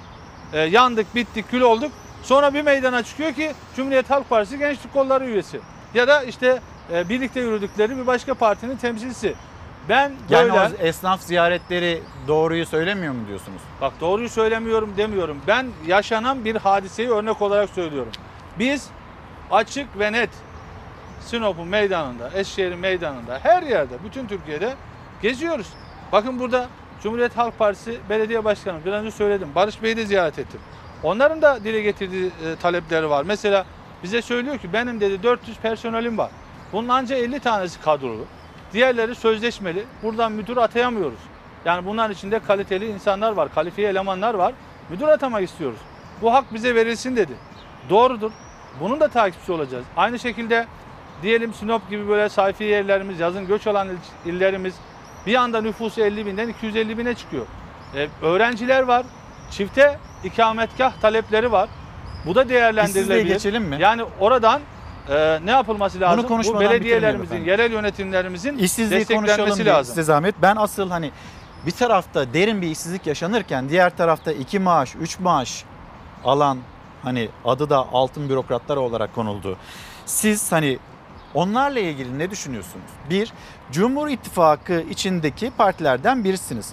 Cumhur İttifakı'nın attığı her adımı, aldığı her kararı destekliyor musunuz? Koşulsuz. Şimdi biz Cumhur İttifakı'nın bir parçasıyız ama biz ayrı bir siyasi partiyiz. Yani e, bizim bir iktidar hedefimiz var. Bizim Türkiye'yi yönetme gibi bir idealimiz ve iddiamız var. Milletin muktedir iktidarını gerçekleştirmek için biz çalışıyoruz. Gece gündüz yollardayız. Ve biz bakın e, devletten, hazineden yardım alarak bu işi yapmıyoruz. Kendi arkadaşlarımızın aidatlarıyla, bağışlarıyla, kendi e, arkadaşlarımızın, hepimiz çocuklarımızın, ailemizin rızkından keserek bu işleri yapıyoruz. Bütün giderlerimizi kendimiz karşılıyoruz. Ben arabamın benzin parasını da kendim veriyorum. Uçak biletimi de kendim arıyorum. Kaldığım otelin parasını da kendim ödüyorum. Ama e, diğer 5 siyasi partinin genel başkanı gittiğinde bütün imkanlar devletten. 500 trilyon para aldılar. 5 siyasi parti bu sene. Mecliste hepsinin yüzüne bakarak söyledim. Genel başkanların da olduğu oturumda. Dedim ki gelin bu parayı bu sene esnafa verin dedim. İki kere söyledim. Tık demediler. Şöyle diyorlar yani bana. Kardeş bu can mı ki verelim? Yani canını al parasını alma. E şimdi bunlar esnafız. Hem Cumhur bunlar esnafı desteklemiş diyorsunuz, hem oluyor. Millet İttifakı'na diyorsunuz. Bütün partilere söylüyorsunuz. Tabii. Yani bu hazine yardımından Tabii, yararlanan. Ya dedim ki gelin bunu bu sene. Ne, ne dediler efendim Gelin- size? E, kardeş bu can mı ki verelim e, diyorlar yani. Tamam mı? Yani canımızı al paramızı alma demeye getiriyorlar. Şimdi hani bunu böyle açıkça söylememişler. Bu Anadolu'da bir tabir biliyorsunuz. Yani Mealen. sustular hiç tık yok. Tık yok. Niye vermediler? Madem esnafı bu kadar düşünüyorlarmıştı. Sadece o değil. Hepsinin banka hesaplarında trilyonlarca para var. Ya dövizde ya faizde. Onların mı? Aynı şekilde sendikaların, vakıfların. Ya dedim ki bu para zaten milletin parası. Gelin bunu vatandaşa verin. Bu dönemde sen bir kuruşunu vatandaşa vermeyeceksin. Bir kuruşunu vatandaşa vermeyeceksin. Sana yapılan bu çağrıya kulak vermeyeceksin. Kulağını tıkayacaksın. Sanki her şey normalmiş gibi hayatını yaşayacaksın. Lüks içinde, e, şatafat içerisinde. Ondan sonra da geleceksin ben esnafın yanındayım. Yok öyle yağma. Esnafın yanındaysan cebindekini, kasandakini, dövizdekini, faizdekini esnafla paylaşacaksın. Esnafla paylaşacaksın. Ondan sonra ben senin gerçekten esnafın dostu oldun. Ben yapıyorum bunu. Mustafa Destici olarak, Büyük Birlik Partisi olarak ben yapıyorum. O zaman altın bürokratlar. Onlara da söyleyeyim. Orada da söyledim. Dedim ki bir, biz eee, bu şekilde yöneticilerin ikinci, üçüncü maaş almasını doğru bulmuyoruz. Dolayısıyla da bu uygulamanın sona ermesi lazım. sadece belki çok cüzi bir huzur hakkı alabilir ama böyle çok yüksek düzeyde maaşlar asla kabul etmiyoruz. Bunlara da çağrı yaptım. Aynı bu partilere Ya huzur hakkının cüzdesi Yap- nasıl olacak efendim? Yani zaten insanlar bir maaş bulamazken hani maaş da alabiliyorlar. hayır, şöyle, bir de huzur hakkı, ikramiye, şöyle, hani bonus neyse. Hayır o değil. Mesela e, bu kooperatiflerde de oluyor. Yani yönetim kurulu üyesi olduğunuz zaman oraya gidip gelme işte şey ama devletin imkanına gidiyorsanız zaten almaması lazım. Kendi imkanlarıyla gidiyorsun. Mesela belediye meclis üyelerine ne veriliyor? İşte oturum başına 200-250 e, lira gibi bir para veriliyor. E, Ayda 4 kere yapılıyor. Bu 1000 lira gibi bir rakama tekamül ediyor. Bunlar yapılabilir. Yani bu çalışmayı teşvik etme ve toplantılara katılma açısından ama onun dışında bunu sabit bir maaşa e, endekslemek ve bunun üzerinden ya öyle duyuyoruz ki e, bir e, bürokratın 4-5 yerden hatta 10 yerden e, yüz binlerce lira e, gelir elde ettiğini duyuyoruz. Bunlar çok yanlış. Ben bunu, bu E çağrı... Sinop'ta gezerken bunu sormadılar mı efendim size? Şimdi ben bu çağrıyı da yaptım. Dedim ki bu pandemi döneminde bir maaşın dışında maaş alanlar bir kere zaten karşıyız ama velev ki alıyor. Bunlar da dedim şeye bağışlasın. Esnafa bağışlasın. Bu zorda kalanlara bağışlasın dedim. Hatta e, 15 bin liranın üzerinde 10 bin liranın üzerinde yüksek maaş alanlar maaşlarının yarısını versinler. Ya 3 ay verelim ne olacak?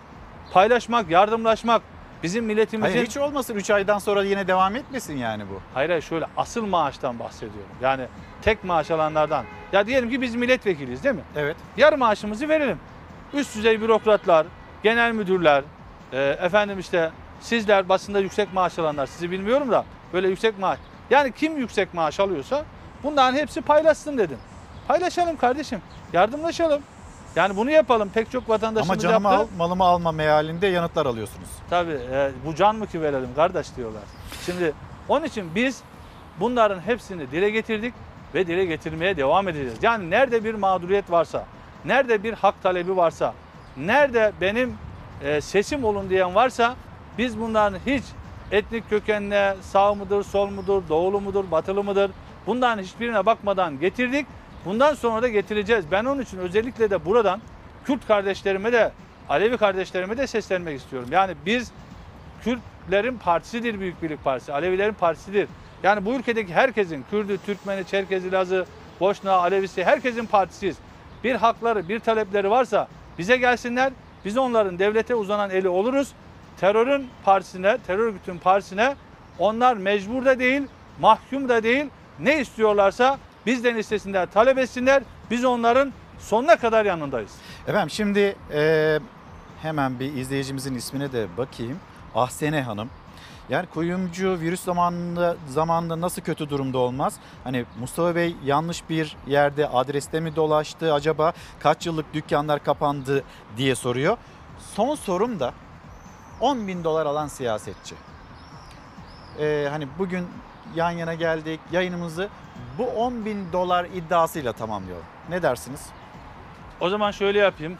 Öğretmenlerimizle ilgili iki cümle edip onu en son dediniz. En son onu cevaplamış olayım. Atanmayan öğretmenlerle ilgili mi? Şimdi öğretmenlerimiz kesim kesim. Bir atanmayan var, mağdur olan bunların ataması yapılması lazım. Evet. Yani en az 40 bin bir atama bekliyoruz. Bunu ben de destekliyorum. Ee, çünkü öğretmen açığı olmaması lazım. Bir öğretmen olarak, bir eğitimci olarak bunu söylüyorum. Yani Var A efendim? dersine A dersine B öğretmeninin girmemesi lazım. Şimdi ücretli öğretmenlerimiz var. Sayıları 80 bini bulmuş ve bunlar aylık e, 1500-1600 liraya yani askeri ücretin yarı fiyatına çalışıyor. Bunların öncelikle bu ücretlerinin en azından %100 artırılması lazım. E, diğer taraftan bu bütün kadro boş boş kadrolara bu öğretmenlerimizin atama bekleyen öğretmenlerimizin atanması lazım. Yani açığımız Diğer var. taraftan Onu söylüyorsunuz. Bir öğretmen olarak öğretmen, açığımız açığı olduğunu var. söylüyorsunuz. Bakın bir şey daha söyleyeyim ben size. Şimdi evet bu merkezi bütçede en çok yatırım payı alan kurumlarımızdan bir tanesi Milli Eğitim Bakanlığı ama bunun 3 sene öncesine 4 sene öncesine gittiğimiz zaman bunu dolarla dövizle de endekslediğimiz zaman bu yatırım payının düştüğünü görüyoruz biz. Dolayısıyla e, ya genel olarak bir an önce söyledim 29'dan sonra dünya ekonomik bir buhran yaşıyor. E, yani en en büyük buhranını yaşıyor. E şimdi burada kişi başı milli gelirimiz düşmüş, gayri safi milli hasılamız düşmüş. İşte bütün bunları hesaplayarak ben işte bu üst Efendim, yapı ya da öğretmenlerle ilgili altyapı projelerinin Sayın Cumhurbaşkanı 2023 sonrasına Bizim e, açığımız yok. ertelenmesini istiyoruz. İhtiyacımızdan fazlası var. dedi. Daha yeni söyledi. Şimdi bakın ben eğitimciyim. O zaman 80 bin ücretli öğretmen niye çalıştırılıyor? 1500 1600 Bu açık liraya. var demek zaten. Açık olduğu için okullar, il milli eğitim müdürlükleri, ilçe milli eğitim müdürlükleri dışarıdan ücretli olarak öğretmen e, istihdam ediyorlar ya da derslere o öğretmenlerimiz giriyor. E, bu öğretmenlerimiz de asgari ücretin yarısında bir maaş alıyor. Yani e, ders saati başı 20 liraya giriyorlar. Düşünün ki haftada 20 saat girerse ne yapıyor? Ayda e, şey yapıyor yani haftada 400 lira yapıyor. Ayda 1600 lira. Ya 1600 liraya bir öğretmen çalışıyor. Biz bunların sesi oluyoruz ve bunların içinde 10 yıl, 15 yıl bu görevi yapanlar var. E bunların değerlendirilmesi gerektiğini düşünüyoruz. Yani bununla ilgili biz kanun teklifi verdik. E diğer taraftan atanamayan öğretmenlerimizin gerçekten e, öğretmen olarak yetişmiş, kendini yetiştirmiş, hakkı, öğretmenlik yapmak hakkı. E bunların atamasının yapılması lazım. E Piktesli öğretmenlerimiz var. E bunlar mülteci çocuklara Türkçe öğretiyor. E bu proje bittiğinde bunların da açıkta kalmaması lazım. Bunların da özellikle Türkçemizin e, az e, şey yapıldığı, hala e, konuşulamadığı e, bölgelerimizde ya da düzgün konuşulamadığı bölgelerimizde değerlendirilmesi lazım. Yani biz ben öğretmenin hepsine sahip çıkıyorum çünkü ben bir öğretmenim ve eğitimciyim. Burada öğretmen ayrımı yapmıyorum. Hep bütün öğretmenler benim arkadaşım, kardeşim, dostum. Ben onların siyasetteki temsilcisiyim. En baştaki temsilcilerinden bir tanesi benim. Çünkü ben öğretmenim. Hatta Cumhur İttifakı'ndaki temsilcisi oldunuz. Ya anda. bakın daha önce bu öğretmen mülakatlarında büyük adaletsizlikler yapılıyordu. Yani yazılıdan 90 almışsa mülakattan 60, yazılıdan 60 e, 60 almışsa mülakatta 95 verilip önüne geçiriliyordu. E biz bunu engelledik, buna paylaştık ve e, bunu düzelttirdik. Son 2018'den beri yarım puan bile oynamıyor. Yani biz hak nerede, adalet nerede bunun peşindeyiz. Bunun uğraşını veriyoruz. Bundan sonra da bunun uğraşını vermeye devam edeceğiz. Çünkü biz vatandaşımız için varız. Vatandaşımız için siyaset yapıyoruz. Ben samimi olarak söylüyorum İlker Bey. Ben insanı insan olduğu için seviyorum. Yaradılanı severiz, yaradandan ötürü cümlesini bir slogan olarak söylemiyorum. Bunu inanarak söylüyorum. Ben nerede zor bir insan görürsem gerçekten vicdanım kanıyor. En çok da kadınlarımız, çocuklarımız bir mağduriyet yaşadığında gerçekten buna dayanamıyorum. Yani vicdanım sızlıyor, kanıyor. Onun için bütün bu ülkedeki haksızlıkların, adaletsizliklerin, e, hukuksuzlukların ortadan kalkması lazım. Ve her şeyin meşruiyet içerisinde, Efendim, hukuk Anayasa içinde, Mahkemesi Başkanı ahlak içinde olması lazım. Zühtü Aslan da aynı sizin gibi düşünüyor. Hatta dün çok çarpıcı ikazları oldu. Ee, hukuk devletinin temel gereklerini vurguladı konuşmasında ve yine hani bugün Sözcü gazetesinde var, bazı gazetelerde var. Bütün gazetelerde görmüyoruz e, bu açıklamaları. Hemen bir cümle söyleyeyim mesela. Aklını başkasına kiraya verenden hakim olmaz. Anayasa Mahkemesi Başkanı niye böyle bir cümle kurar? Ve son sorum, hani tekrar hatırlatayım. 10 bin dolar alan siyasetçi. 10 milyon mil, Şimdi- işte söyleyemedim bile. Yani o kadar Şimdi- büyük büyük paraları bakın. e, almak için araya girdiği siyasetin- söylenen kişiler. Siyasetin hukuka e, müdahalesinden şikayetçiyiz değil mi? Evet. Şimdi bizim aslında anayasal olarak böyle bir hak yok. Son Siz yas- çoklu baroya da itiraz ettiniz galiba. yani evet demedim. İnfaz Hayır da mı da evet demediniz? demedim. Efendim? Yani ortada mı kararsız mı kaldınız siz orada? Hayır ben desteklemedim, bunu uygun bulmadığımı söyledim. Şimdi bakın biz inandığımız şeye evet dedik, inanmadığımız hiçbir şeye evet demedik. Ama e, birileri gibi bunu popülist bir politika olarak da kullanmadık. Şimdi bakın anayasamıza göre yeni sistem değişikliğiyle birlikte e, yargı hem bağımsız hem de tarafsız. Eğer bu bağımsız ve tarafsız ilkesi e, şeyde uygulanmıyorsa o zaman bundan hepimiz sorumluyuz. Yani ben benim bir yetkim yok ama ben yine sorumluluğu kabul ediyorum ama herkesin kabul etmesi lazım. Elbette siyasetçisiniz sonuçta bakın geçtiğimiz e, vatandaşın. günlerde e, mecliste Hakimler Savcılar Kurulu'na üye seçimi yapıldı. E şimdi iki üyeyi, üç üyeyi AK Parti verdi. iki üyeyi İyi Parti verdi. Bir üye MHP, bir üye CHP. Peki nasıl yaptılar? Hani diyorlar ya her şeyi tek adam belirliyor, tek adam belirliyor. E kendileri tek genel başkan olarak İyi Parti de kendi genel başkanları belirledi. Meclis grubuna sormadılar. Parti meclisinde oylama yapmadılar. Cumhuriyet Halk Partisi'nin genel başkanı da kendisi belirledi. Herkes kendisi. Hani şikayetçiydiniz? Bak önünüze bir fırsat gelmiş. Niye meclis grubuna, milletvekillerine ve sonunda ne yaptılar biliyor musun? Anlaştılar. Bütün milletvekillerine bir kağıt verdiler. Bir kağıt verdiler. O kağıtta diyelim ki her e, şeyde 3 aday var. Yani komisyondan gelmiş. Hangisine verileceğine çarpı işareti koydular. Milletvekillerinin eline verdiler. Dediler ki gidin bunu şeye atın. Sandığa atın. Ya böyle demokrasi mi olur? E bunu sadece hep hani hükümeti AK Parti şikayet edenler Cem Cumhuriyet Halk Partisi de Ya bunu AK yaptı. Parti yapıyor, İyi Parti de bunu yaptı. Hepsi muhalefet bunu de yaptı. yapıyor diyorsunuz. Hayır bundan siz bu kadar şikayetçiyseniz bakın elinize bir fırsat gelmiş. Onun için O zaman da bırakın AK ki- Parti yapsın siz yapmayın mı? Hayır öyle demiyorum. Kimse yapmasın. Bak Büyük Birlik Partisi olarak biz yapmadık. Yapmayız diyorum. Yani biz bunu söylüyorum. 10 bin dolar. 10 bin dolar meselesinde geçmeden yine bir cümle esnafımızla ilgili söyleyeyim. Çünkü yanlış anlaşılmış. E, bakın şöyle bir hadise yaşadım. Onu da anlatayım. E, ben gittim orada emeklilerimizden yaşlı bir amca bana dedi ki seni iyi ki yakaladım dedi.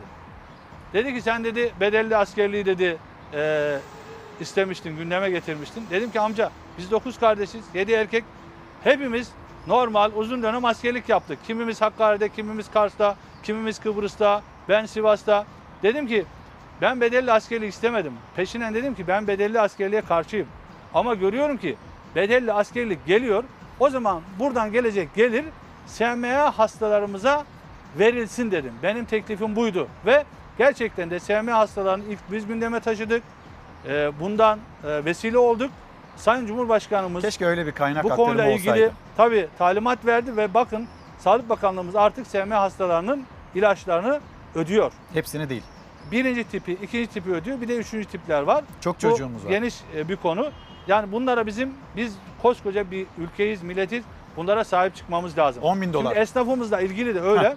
Belki esnafımızın hepsi bana hani feveran edememiştir. Yani kanaat sahibi, şükür sahibi, misafirperver davranmıştır.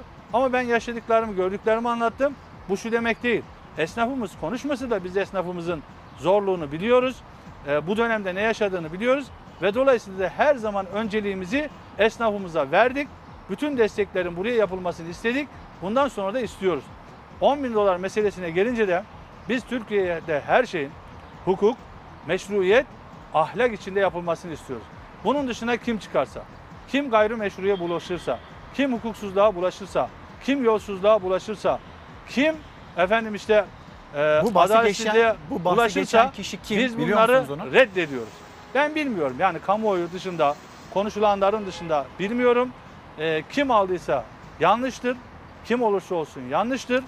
Özellikle toplum önünde olan insanlarımızın, siyasetçilerimizin bundan uzak durması lazım.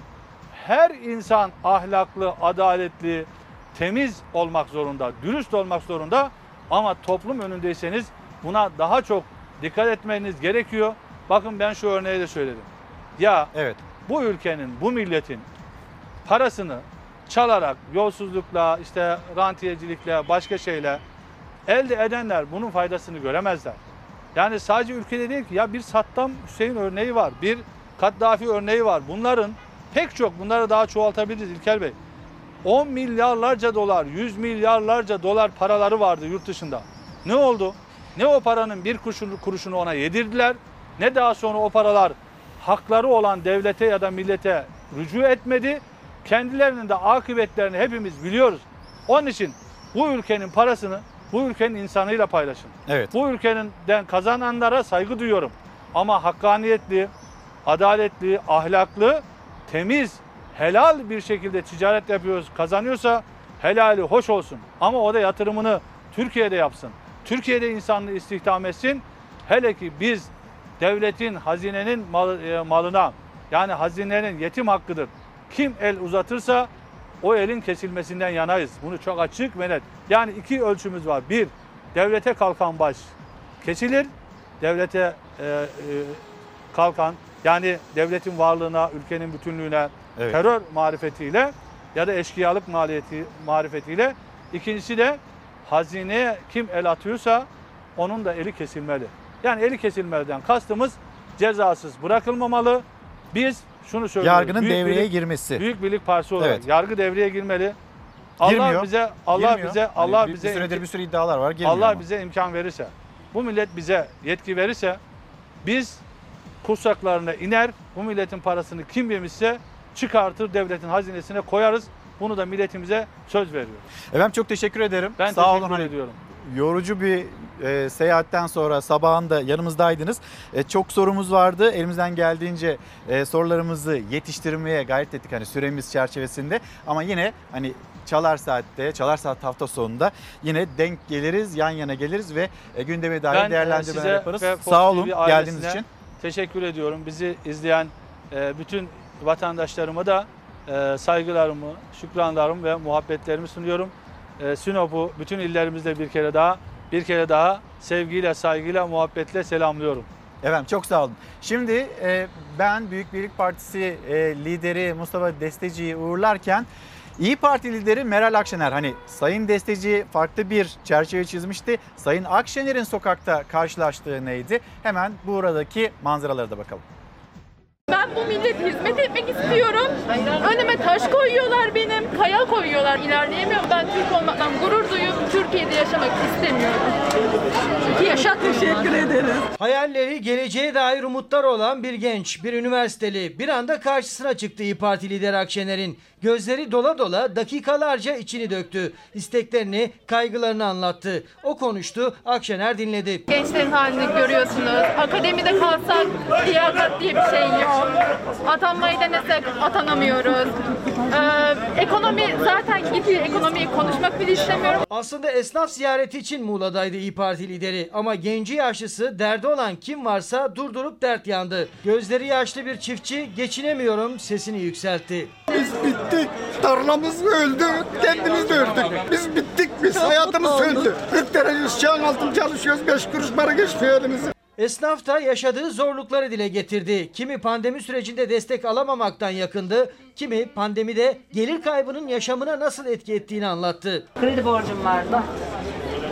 Hangi esnafın Haftada kaç kere veya ne kadar sürede et alıyorsunuz? Eskiden bir kilo alıyorsan Daha şimdi 700 kadar? gram düşüyor. 600 gramı düşüyor. Yani alma yine almama durumu olmuyor ama e, aldığımızın gramı düşüyor. Hiçbir yardım almadık. Ne dükkan kirası ne son e, 3 milyarlık aylık. Sonra o 1000 lira 1000 lira yardım edildi. Onları da almadık. Paylaşmak istediğimiz çokça haber var. Hemen bir Türkiye'nin aşı karnesiyle devam edelim. Türkiye toplam uygulanan aşı dozunda 49 milyona yaklaştı. Sağlık Bakanı Fahrettin Koca yaptığı her paylaşımda aynı noktaya vurgu yapıyor. Dünkü paylaşımında da başkalarının yaptırdığı aşı sizin sağlığınızı korumaz. Lütfen aşınızı yaptırın dedi. Türk Tabipleri Birliği iki doz aşısı olan sağlıkçıların ve 65 yaş üstü için 3. doz zamanının geldiğini söyledi. Diğer aşılamaların da hızlanmasını istedi. Çünkü hala %70 bağışıklık hedefinden uzak Türkiye. Çift doz aşısı tamamlanıp tam bağışıklık kazananların oranı %18 sınırında. Bunun için yapılacaklar belli. Hızlı aşılama, çift doz aşılama gerekiyor ama şu var ki ilk başta aşılanan e, 65 yaş üstü sağlık çalışanları ve kronik rahatsızlığı olanların e, 6. ayı yavaş yavaş dolmaya başlıyor. E, bir üçüncü doz rapeli mümkünse mRNA aşısı da yapılması gerektiğini e, söylüyorlar. Sağlık Bakanı Fahrettin Koca'nın sosyal medya hesabından paylaştığı hemşire Ebru Ulu da gözyaşlarıyla aşının önemine değindi. Kasım'da hem kendi hem de ailesi Covid oldu ve babasını kaybetti. Balıkesir Şehir Hastanesi'nde aşılama yapan Ebru hemşirenin en büyük keşkesi ise babası da aşı olabilseydi belki bugün hayatta olacaktı. Özellikle nefes alamıyor olduğunu görmek beni inanılmaz yıprattı. Bu aşının gelmesini çok istiyordum. Özellikle aşı yapılırken keşke babama da yapabilseydim diye çok düşündüm. Çok istedim babama yapmak. İngiltere'de yapılan bir araştırmadansa karışık aşı sürprizi çıktı. Araştırma sonucuna göre COVID-19 aşılamasında birinci ve ikinci dozlarda birbirinden farklı aşıların karıştırılarak kullanılmasının virüse karşı daha iyi koruma sağlaması söz konusu olabilir dendi. Aşılama karnemize baktıktan sonra hızlı bir şekilde gazetelerden notları da aktaralım. Halkın %51'i Kanal İstanbul için rant projesi dedi. Ee, bir araştırma şirketi ve iktidar halka rağmen Kanal İstanbul projesinde ısrar ediyor. Oysa bir oldu bittiyle kentin doğası tehlikeye atılıyor. Projeye AKP'liler bile karşı çıkıyor. Metropol Araştırma Şirketi'nin sonuçlarına bakıldığında 1752 kişiyle anket düzenlemiş şirket. Vatandaşa Kanal İstanbul için ne yapılıyor diye soruldu. Katılımcıların %51'i rant için yapılıyor bu kanal yanıtını vermiş. %29.1'i ise deniz trafiğini hafifletmek için yapıldığını söyledi. %48.6'sı projeyi doğru bulmadığını açıkladı. En can alıcı soru gemi geçiş garantisiyle ilgili garantili modele halkın %63.5'lik önemli bir kısmı karşı çıktı. %20.7'lik bir oranda doğru olduğunu söyledi. AKP'lilerin ise %37.4'ü gemilere geçiş garantisi verilmesini yanlış buldu. Bir başka haber az önce de biraz böyle söz ettik ama konuşmamız gerekiyor. Adalet, hak, hukuk, yargı ve Anayasa Mahkemesi Türkiye Cumhuriyeti'nde yüksek mahkemenin başkanı adaleti özetledi. Aklını başkasına kiraya verenden hakim olmaz. Ankara'da bir sempozyumda tarihi bir konuşma yapan Başkan Arslan yargı bağımsızlığına dikkat çekti. Hukuk devletinde adaletin yegane adresi mahkemelerdir dedi. Şöyle konuştu. Mahkemelerin adalet arayışına cevap veremediği, bağımsız yargılama ilkelerine uygun şekilde çözüm üretemediği yerde hukuk dışı arayışların ortaya çıkması kaçınılmaz. Yargı mensubu aklını kullanmak zorunda olan kişidir. Vesayet altındaki yargısal akıl adaleti tesis edemez. Unutmayalım ki fikri ve vicdanı hür olmayandan hakim olmaz. Aklını ve vicdanını başkasına kiralayan veya iradesine ipotek konmasına izin veren kişiden hakim olamaz. Zühtü Arslan'ın dün sempozyumda yapmış olduğu açıklamalar bu şekildeydi. Şimdi hafta sonunda onur yürüyüşü, onur yürüyüşünde polisle karşı karşıya gelen kalabalıklar. Şimdi e, herhangi bir sıkıntı, sorun olmayacaksa anayasal bir haktır. Yani bizim hakkımız çıkıp tepkimizi, protestomuzu, neyse söyleyeceğimizi sokakta söyleyebiliyor olmamız lazım anayasaya baktığımızda. Ama Anayasa Mahkemesi Başkanı bile hukukla ilgili sıkıntılarını dillendiriyorsa sokakta karşılaştığımızın da herhalde bizi şaşırtmaması gerekiyor. Bir de hani bizim böyle bir hakkımız varken niçin ağzını açanı al, evde işte balkondan seslenen bir baba ya çocuklar uyuyor ne yapıyorsunuz dediğinde al onu gibi bir yaklaşımla biz demokratik bir yol yürüyebilir miyiz? Sen alıyorsunuz arkadaş. Ağzını açan alıyorsunuz. Daha Bu ne demek? Bu ne demek ya? Hanımefendi siz böyle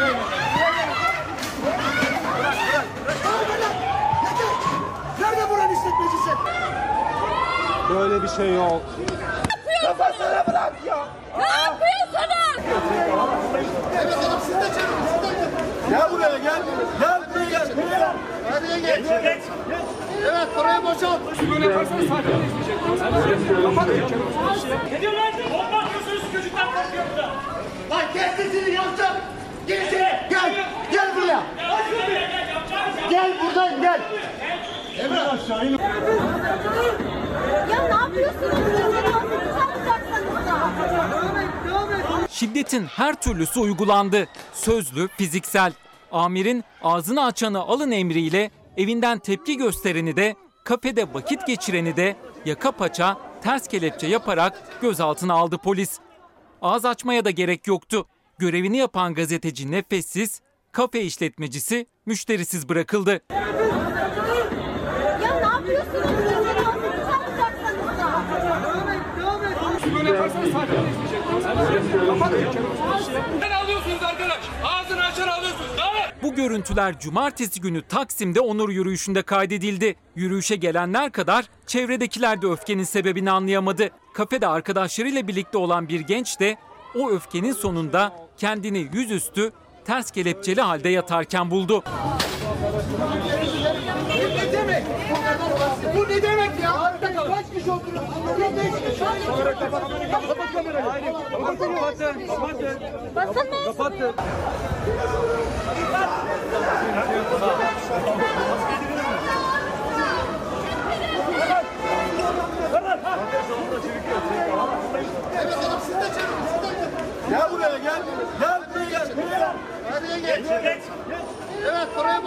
Karakola götürüldü, sonra da serbest bırakıldı ve gaz bombaları sebebiyle polise sistemde bulunan bir vatandaş. Aldığı yanıt hakaret oldu.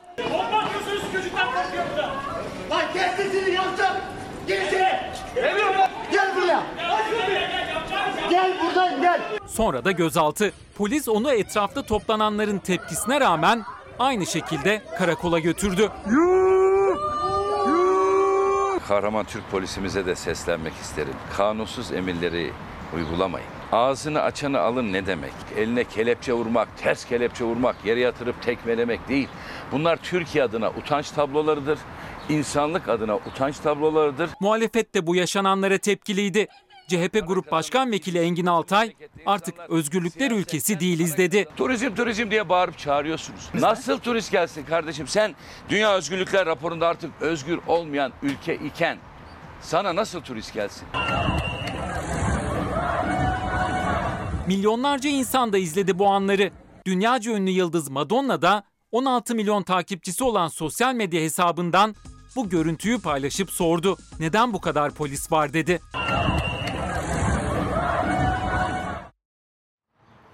Hızlı bir memleket turu yapacağız ama Nur Hanım günaydın aramıza hoş geldiniz. Hem bizi hem de Türkiye'nin gündemini takip alan izleyicilerimiz arasında Ramazan Bey'e de selamlarımızı iletelim. Meral Şerefoğlu diyor ki emekliyim ama borç içinde boğuluyorum. Her şeye zam geliyor ama bizim maaşlara komik zam yapılıyor. Yapılan zamda hiçbir şeye yetmiyor aldığı maaşı ancak e, faturalara yatırıyorum. Benim aldığım maaş ancak faturaları ödüyor ve biz o maaşlarla bir ay geçinmeye çalışıyoruz. Meral Şerefoğlu'nun mesajı bu şekilde. Şimdi İstanbul'a gideceğiz. Bir facia kıl payı atlatıldı. Sadece saniyelerle kurtuldular ölümden. İstanbul'da 4 katlı binanın balkonu çöktü. Facia ucuz atlatıldı. Güngören'de 4 katlı bir binanın balkonu belirlenemeyen bir nedenle çöktü. Üstelik gündüz vaktiydi. Oldukça işlek bir cadde üzerindeydi apartman. Çöken balkonun beton parçaları caddeye yayıldı. Asıl teselli ise daha birkaç saniye önce balkonun altından geçen iki yetişkin ve iki çocuğun faciayı kıl payı atlatmaları oldu.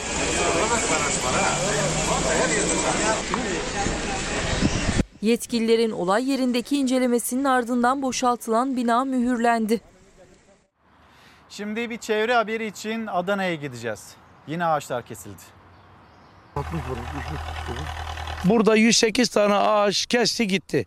Kimin olduğunu da bilmiyoruz. Bu bir milli servettir. Bahçede ekili yetişmiş narenciye ağaçlarını kesip çaldılar. Sahibi şimdi o hırsızı arıyor. 15 bin lira ben ödül vereceğim bulana. Adana'da narenciye bahçesi sahibi Kemal Girmez bahçesine geldiğinde kötü bir sürprizle karşılaştı. Elleriyle diktiği 7 yıldır büyüttüğü meyve aldığı ağaçlarından 108'inin baltayla kesildiğini gördü. Günah demek gücü bize yetmedi ağaca yetti.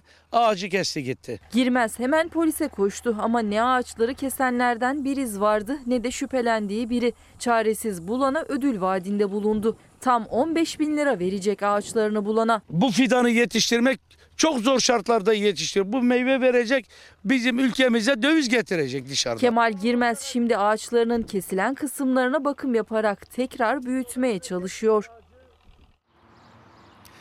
1 Temmuz itibariyle Türkiye resmen e, İstanbul Sözleşmesi'nden çıkacak.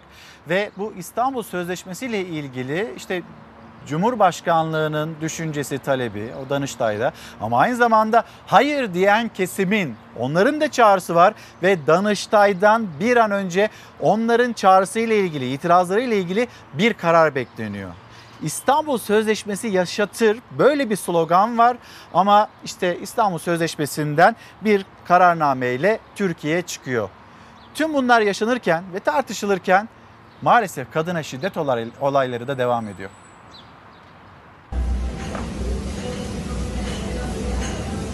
Olduğu yerden fırlayıp gözü dönmüş adamın üstüne attı kendini. Canı pahasına verdiği mücadeleyle bir kadının daha göz göre göre yok olmasını engelledi. Manisa'da bir kafede oturuyordu bebeğiyle İğçe. Karşısında oturan eski eşi TÇ'ydi. Bir anda yerinden kalkan adam masadaki bardağı genç kadının kafasına vurdu. Sonra da masadaki servis bıçağıyla saldırdı.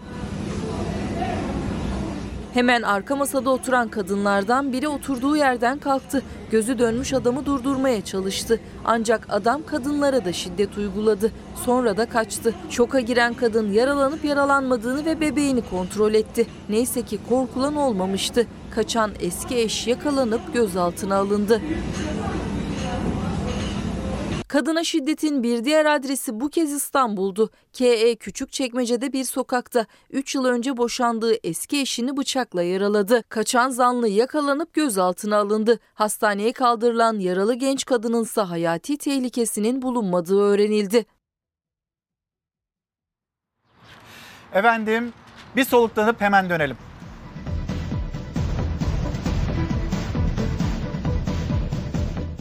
Günaydın bir kez daha Çalar Saat'e nokta koyma vakti geldi. Saatler 8'i gösterdiğinde karşınızdaydık. Hem sizin gündeminize baktık hem siyasetin gündemi, ekonomi gündemi birlikte konuşmaya gayret ettik. Kitaplarımız var kapatırken onları da gösterelim. Türk masalları hemen gelen kitaplarımız arasında ve 25 yıl 350 bin kilometre ve böyle bir yolculuğun sonrasında ortaya çıkan Ömür Akkor'a ait Türkiye Gastronomi Atlası. Bunun paylaşımını da yapayım. Yine o atlas bölge bölge paylaşıldı bu çalışmanın içinde Ömür Akkor tarafından. Ben kapatırken her zamanki gibi teşekkürüm sizlere. Bizi izlediğiniz için teşekkür ederiz. Hoşçakalın. Güzel bir gün olsun.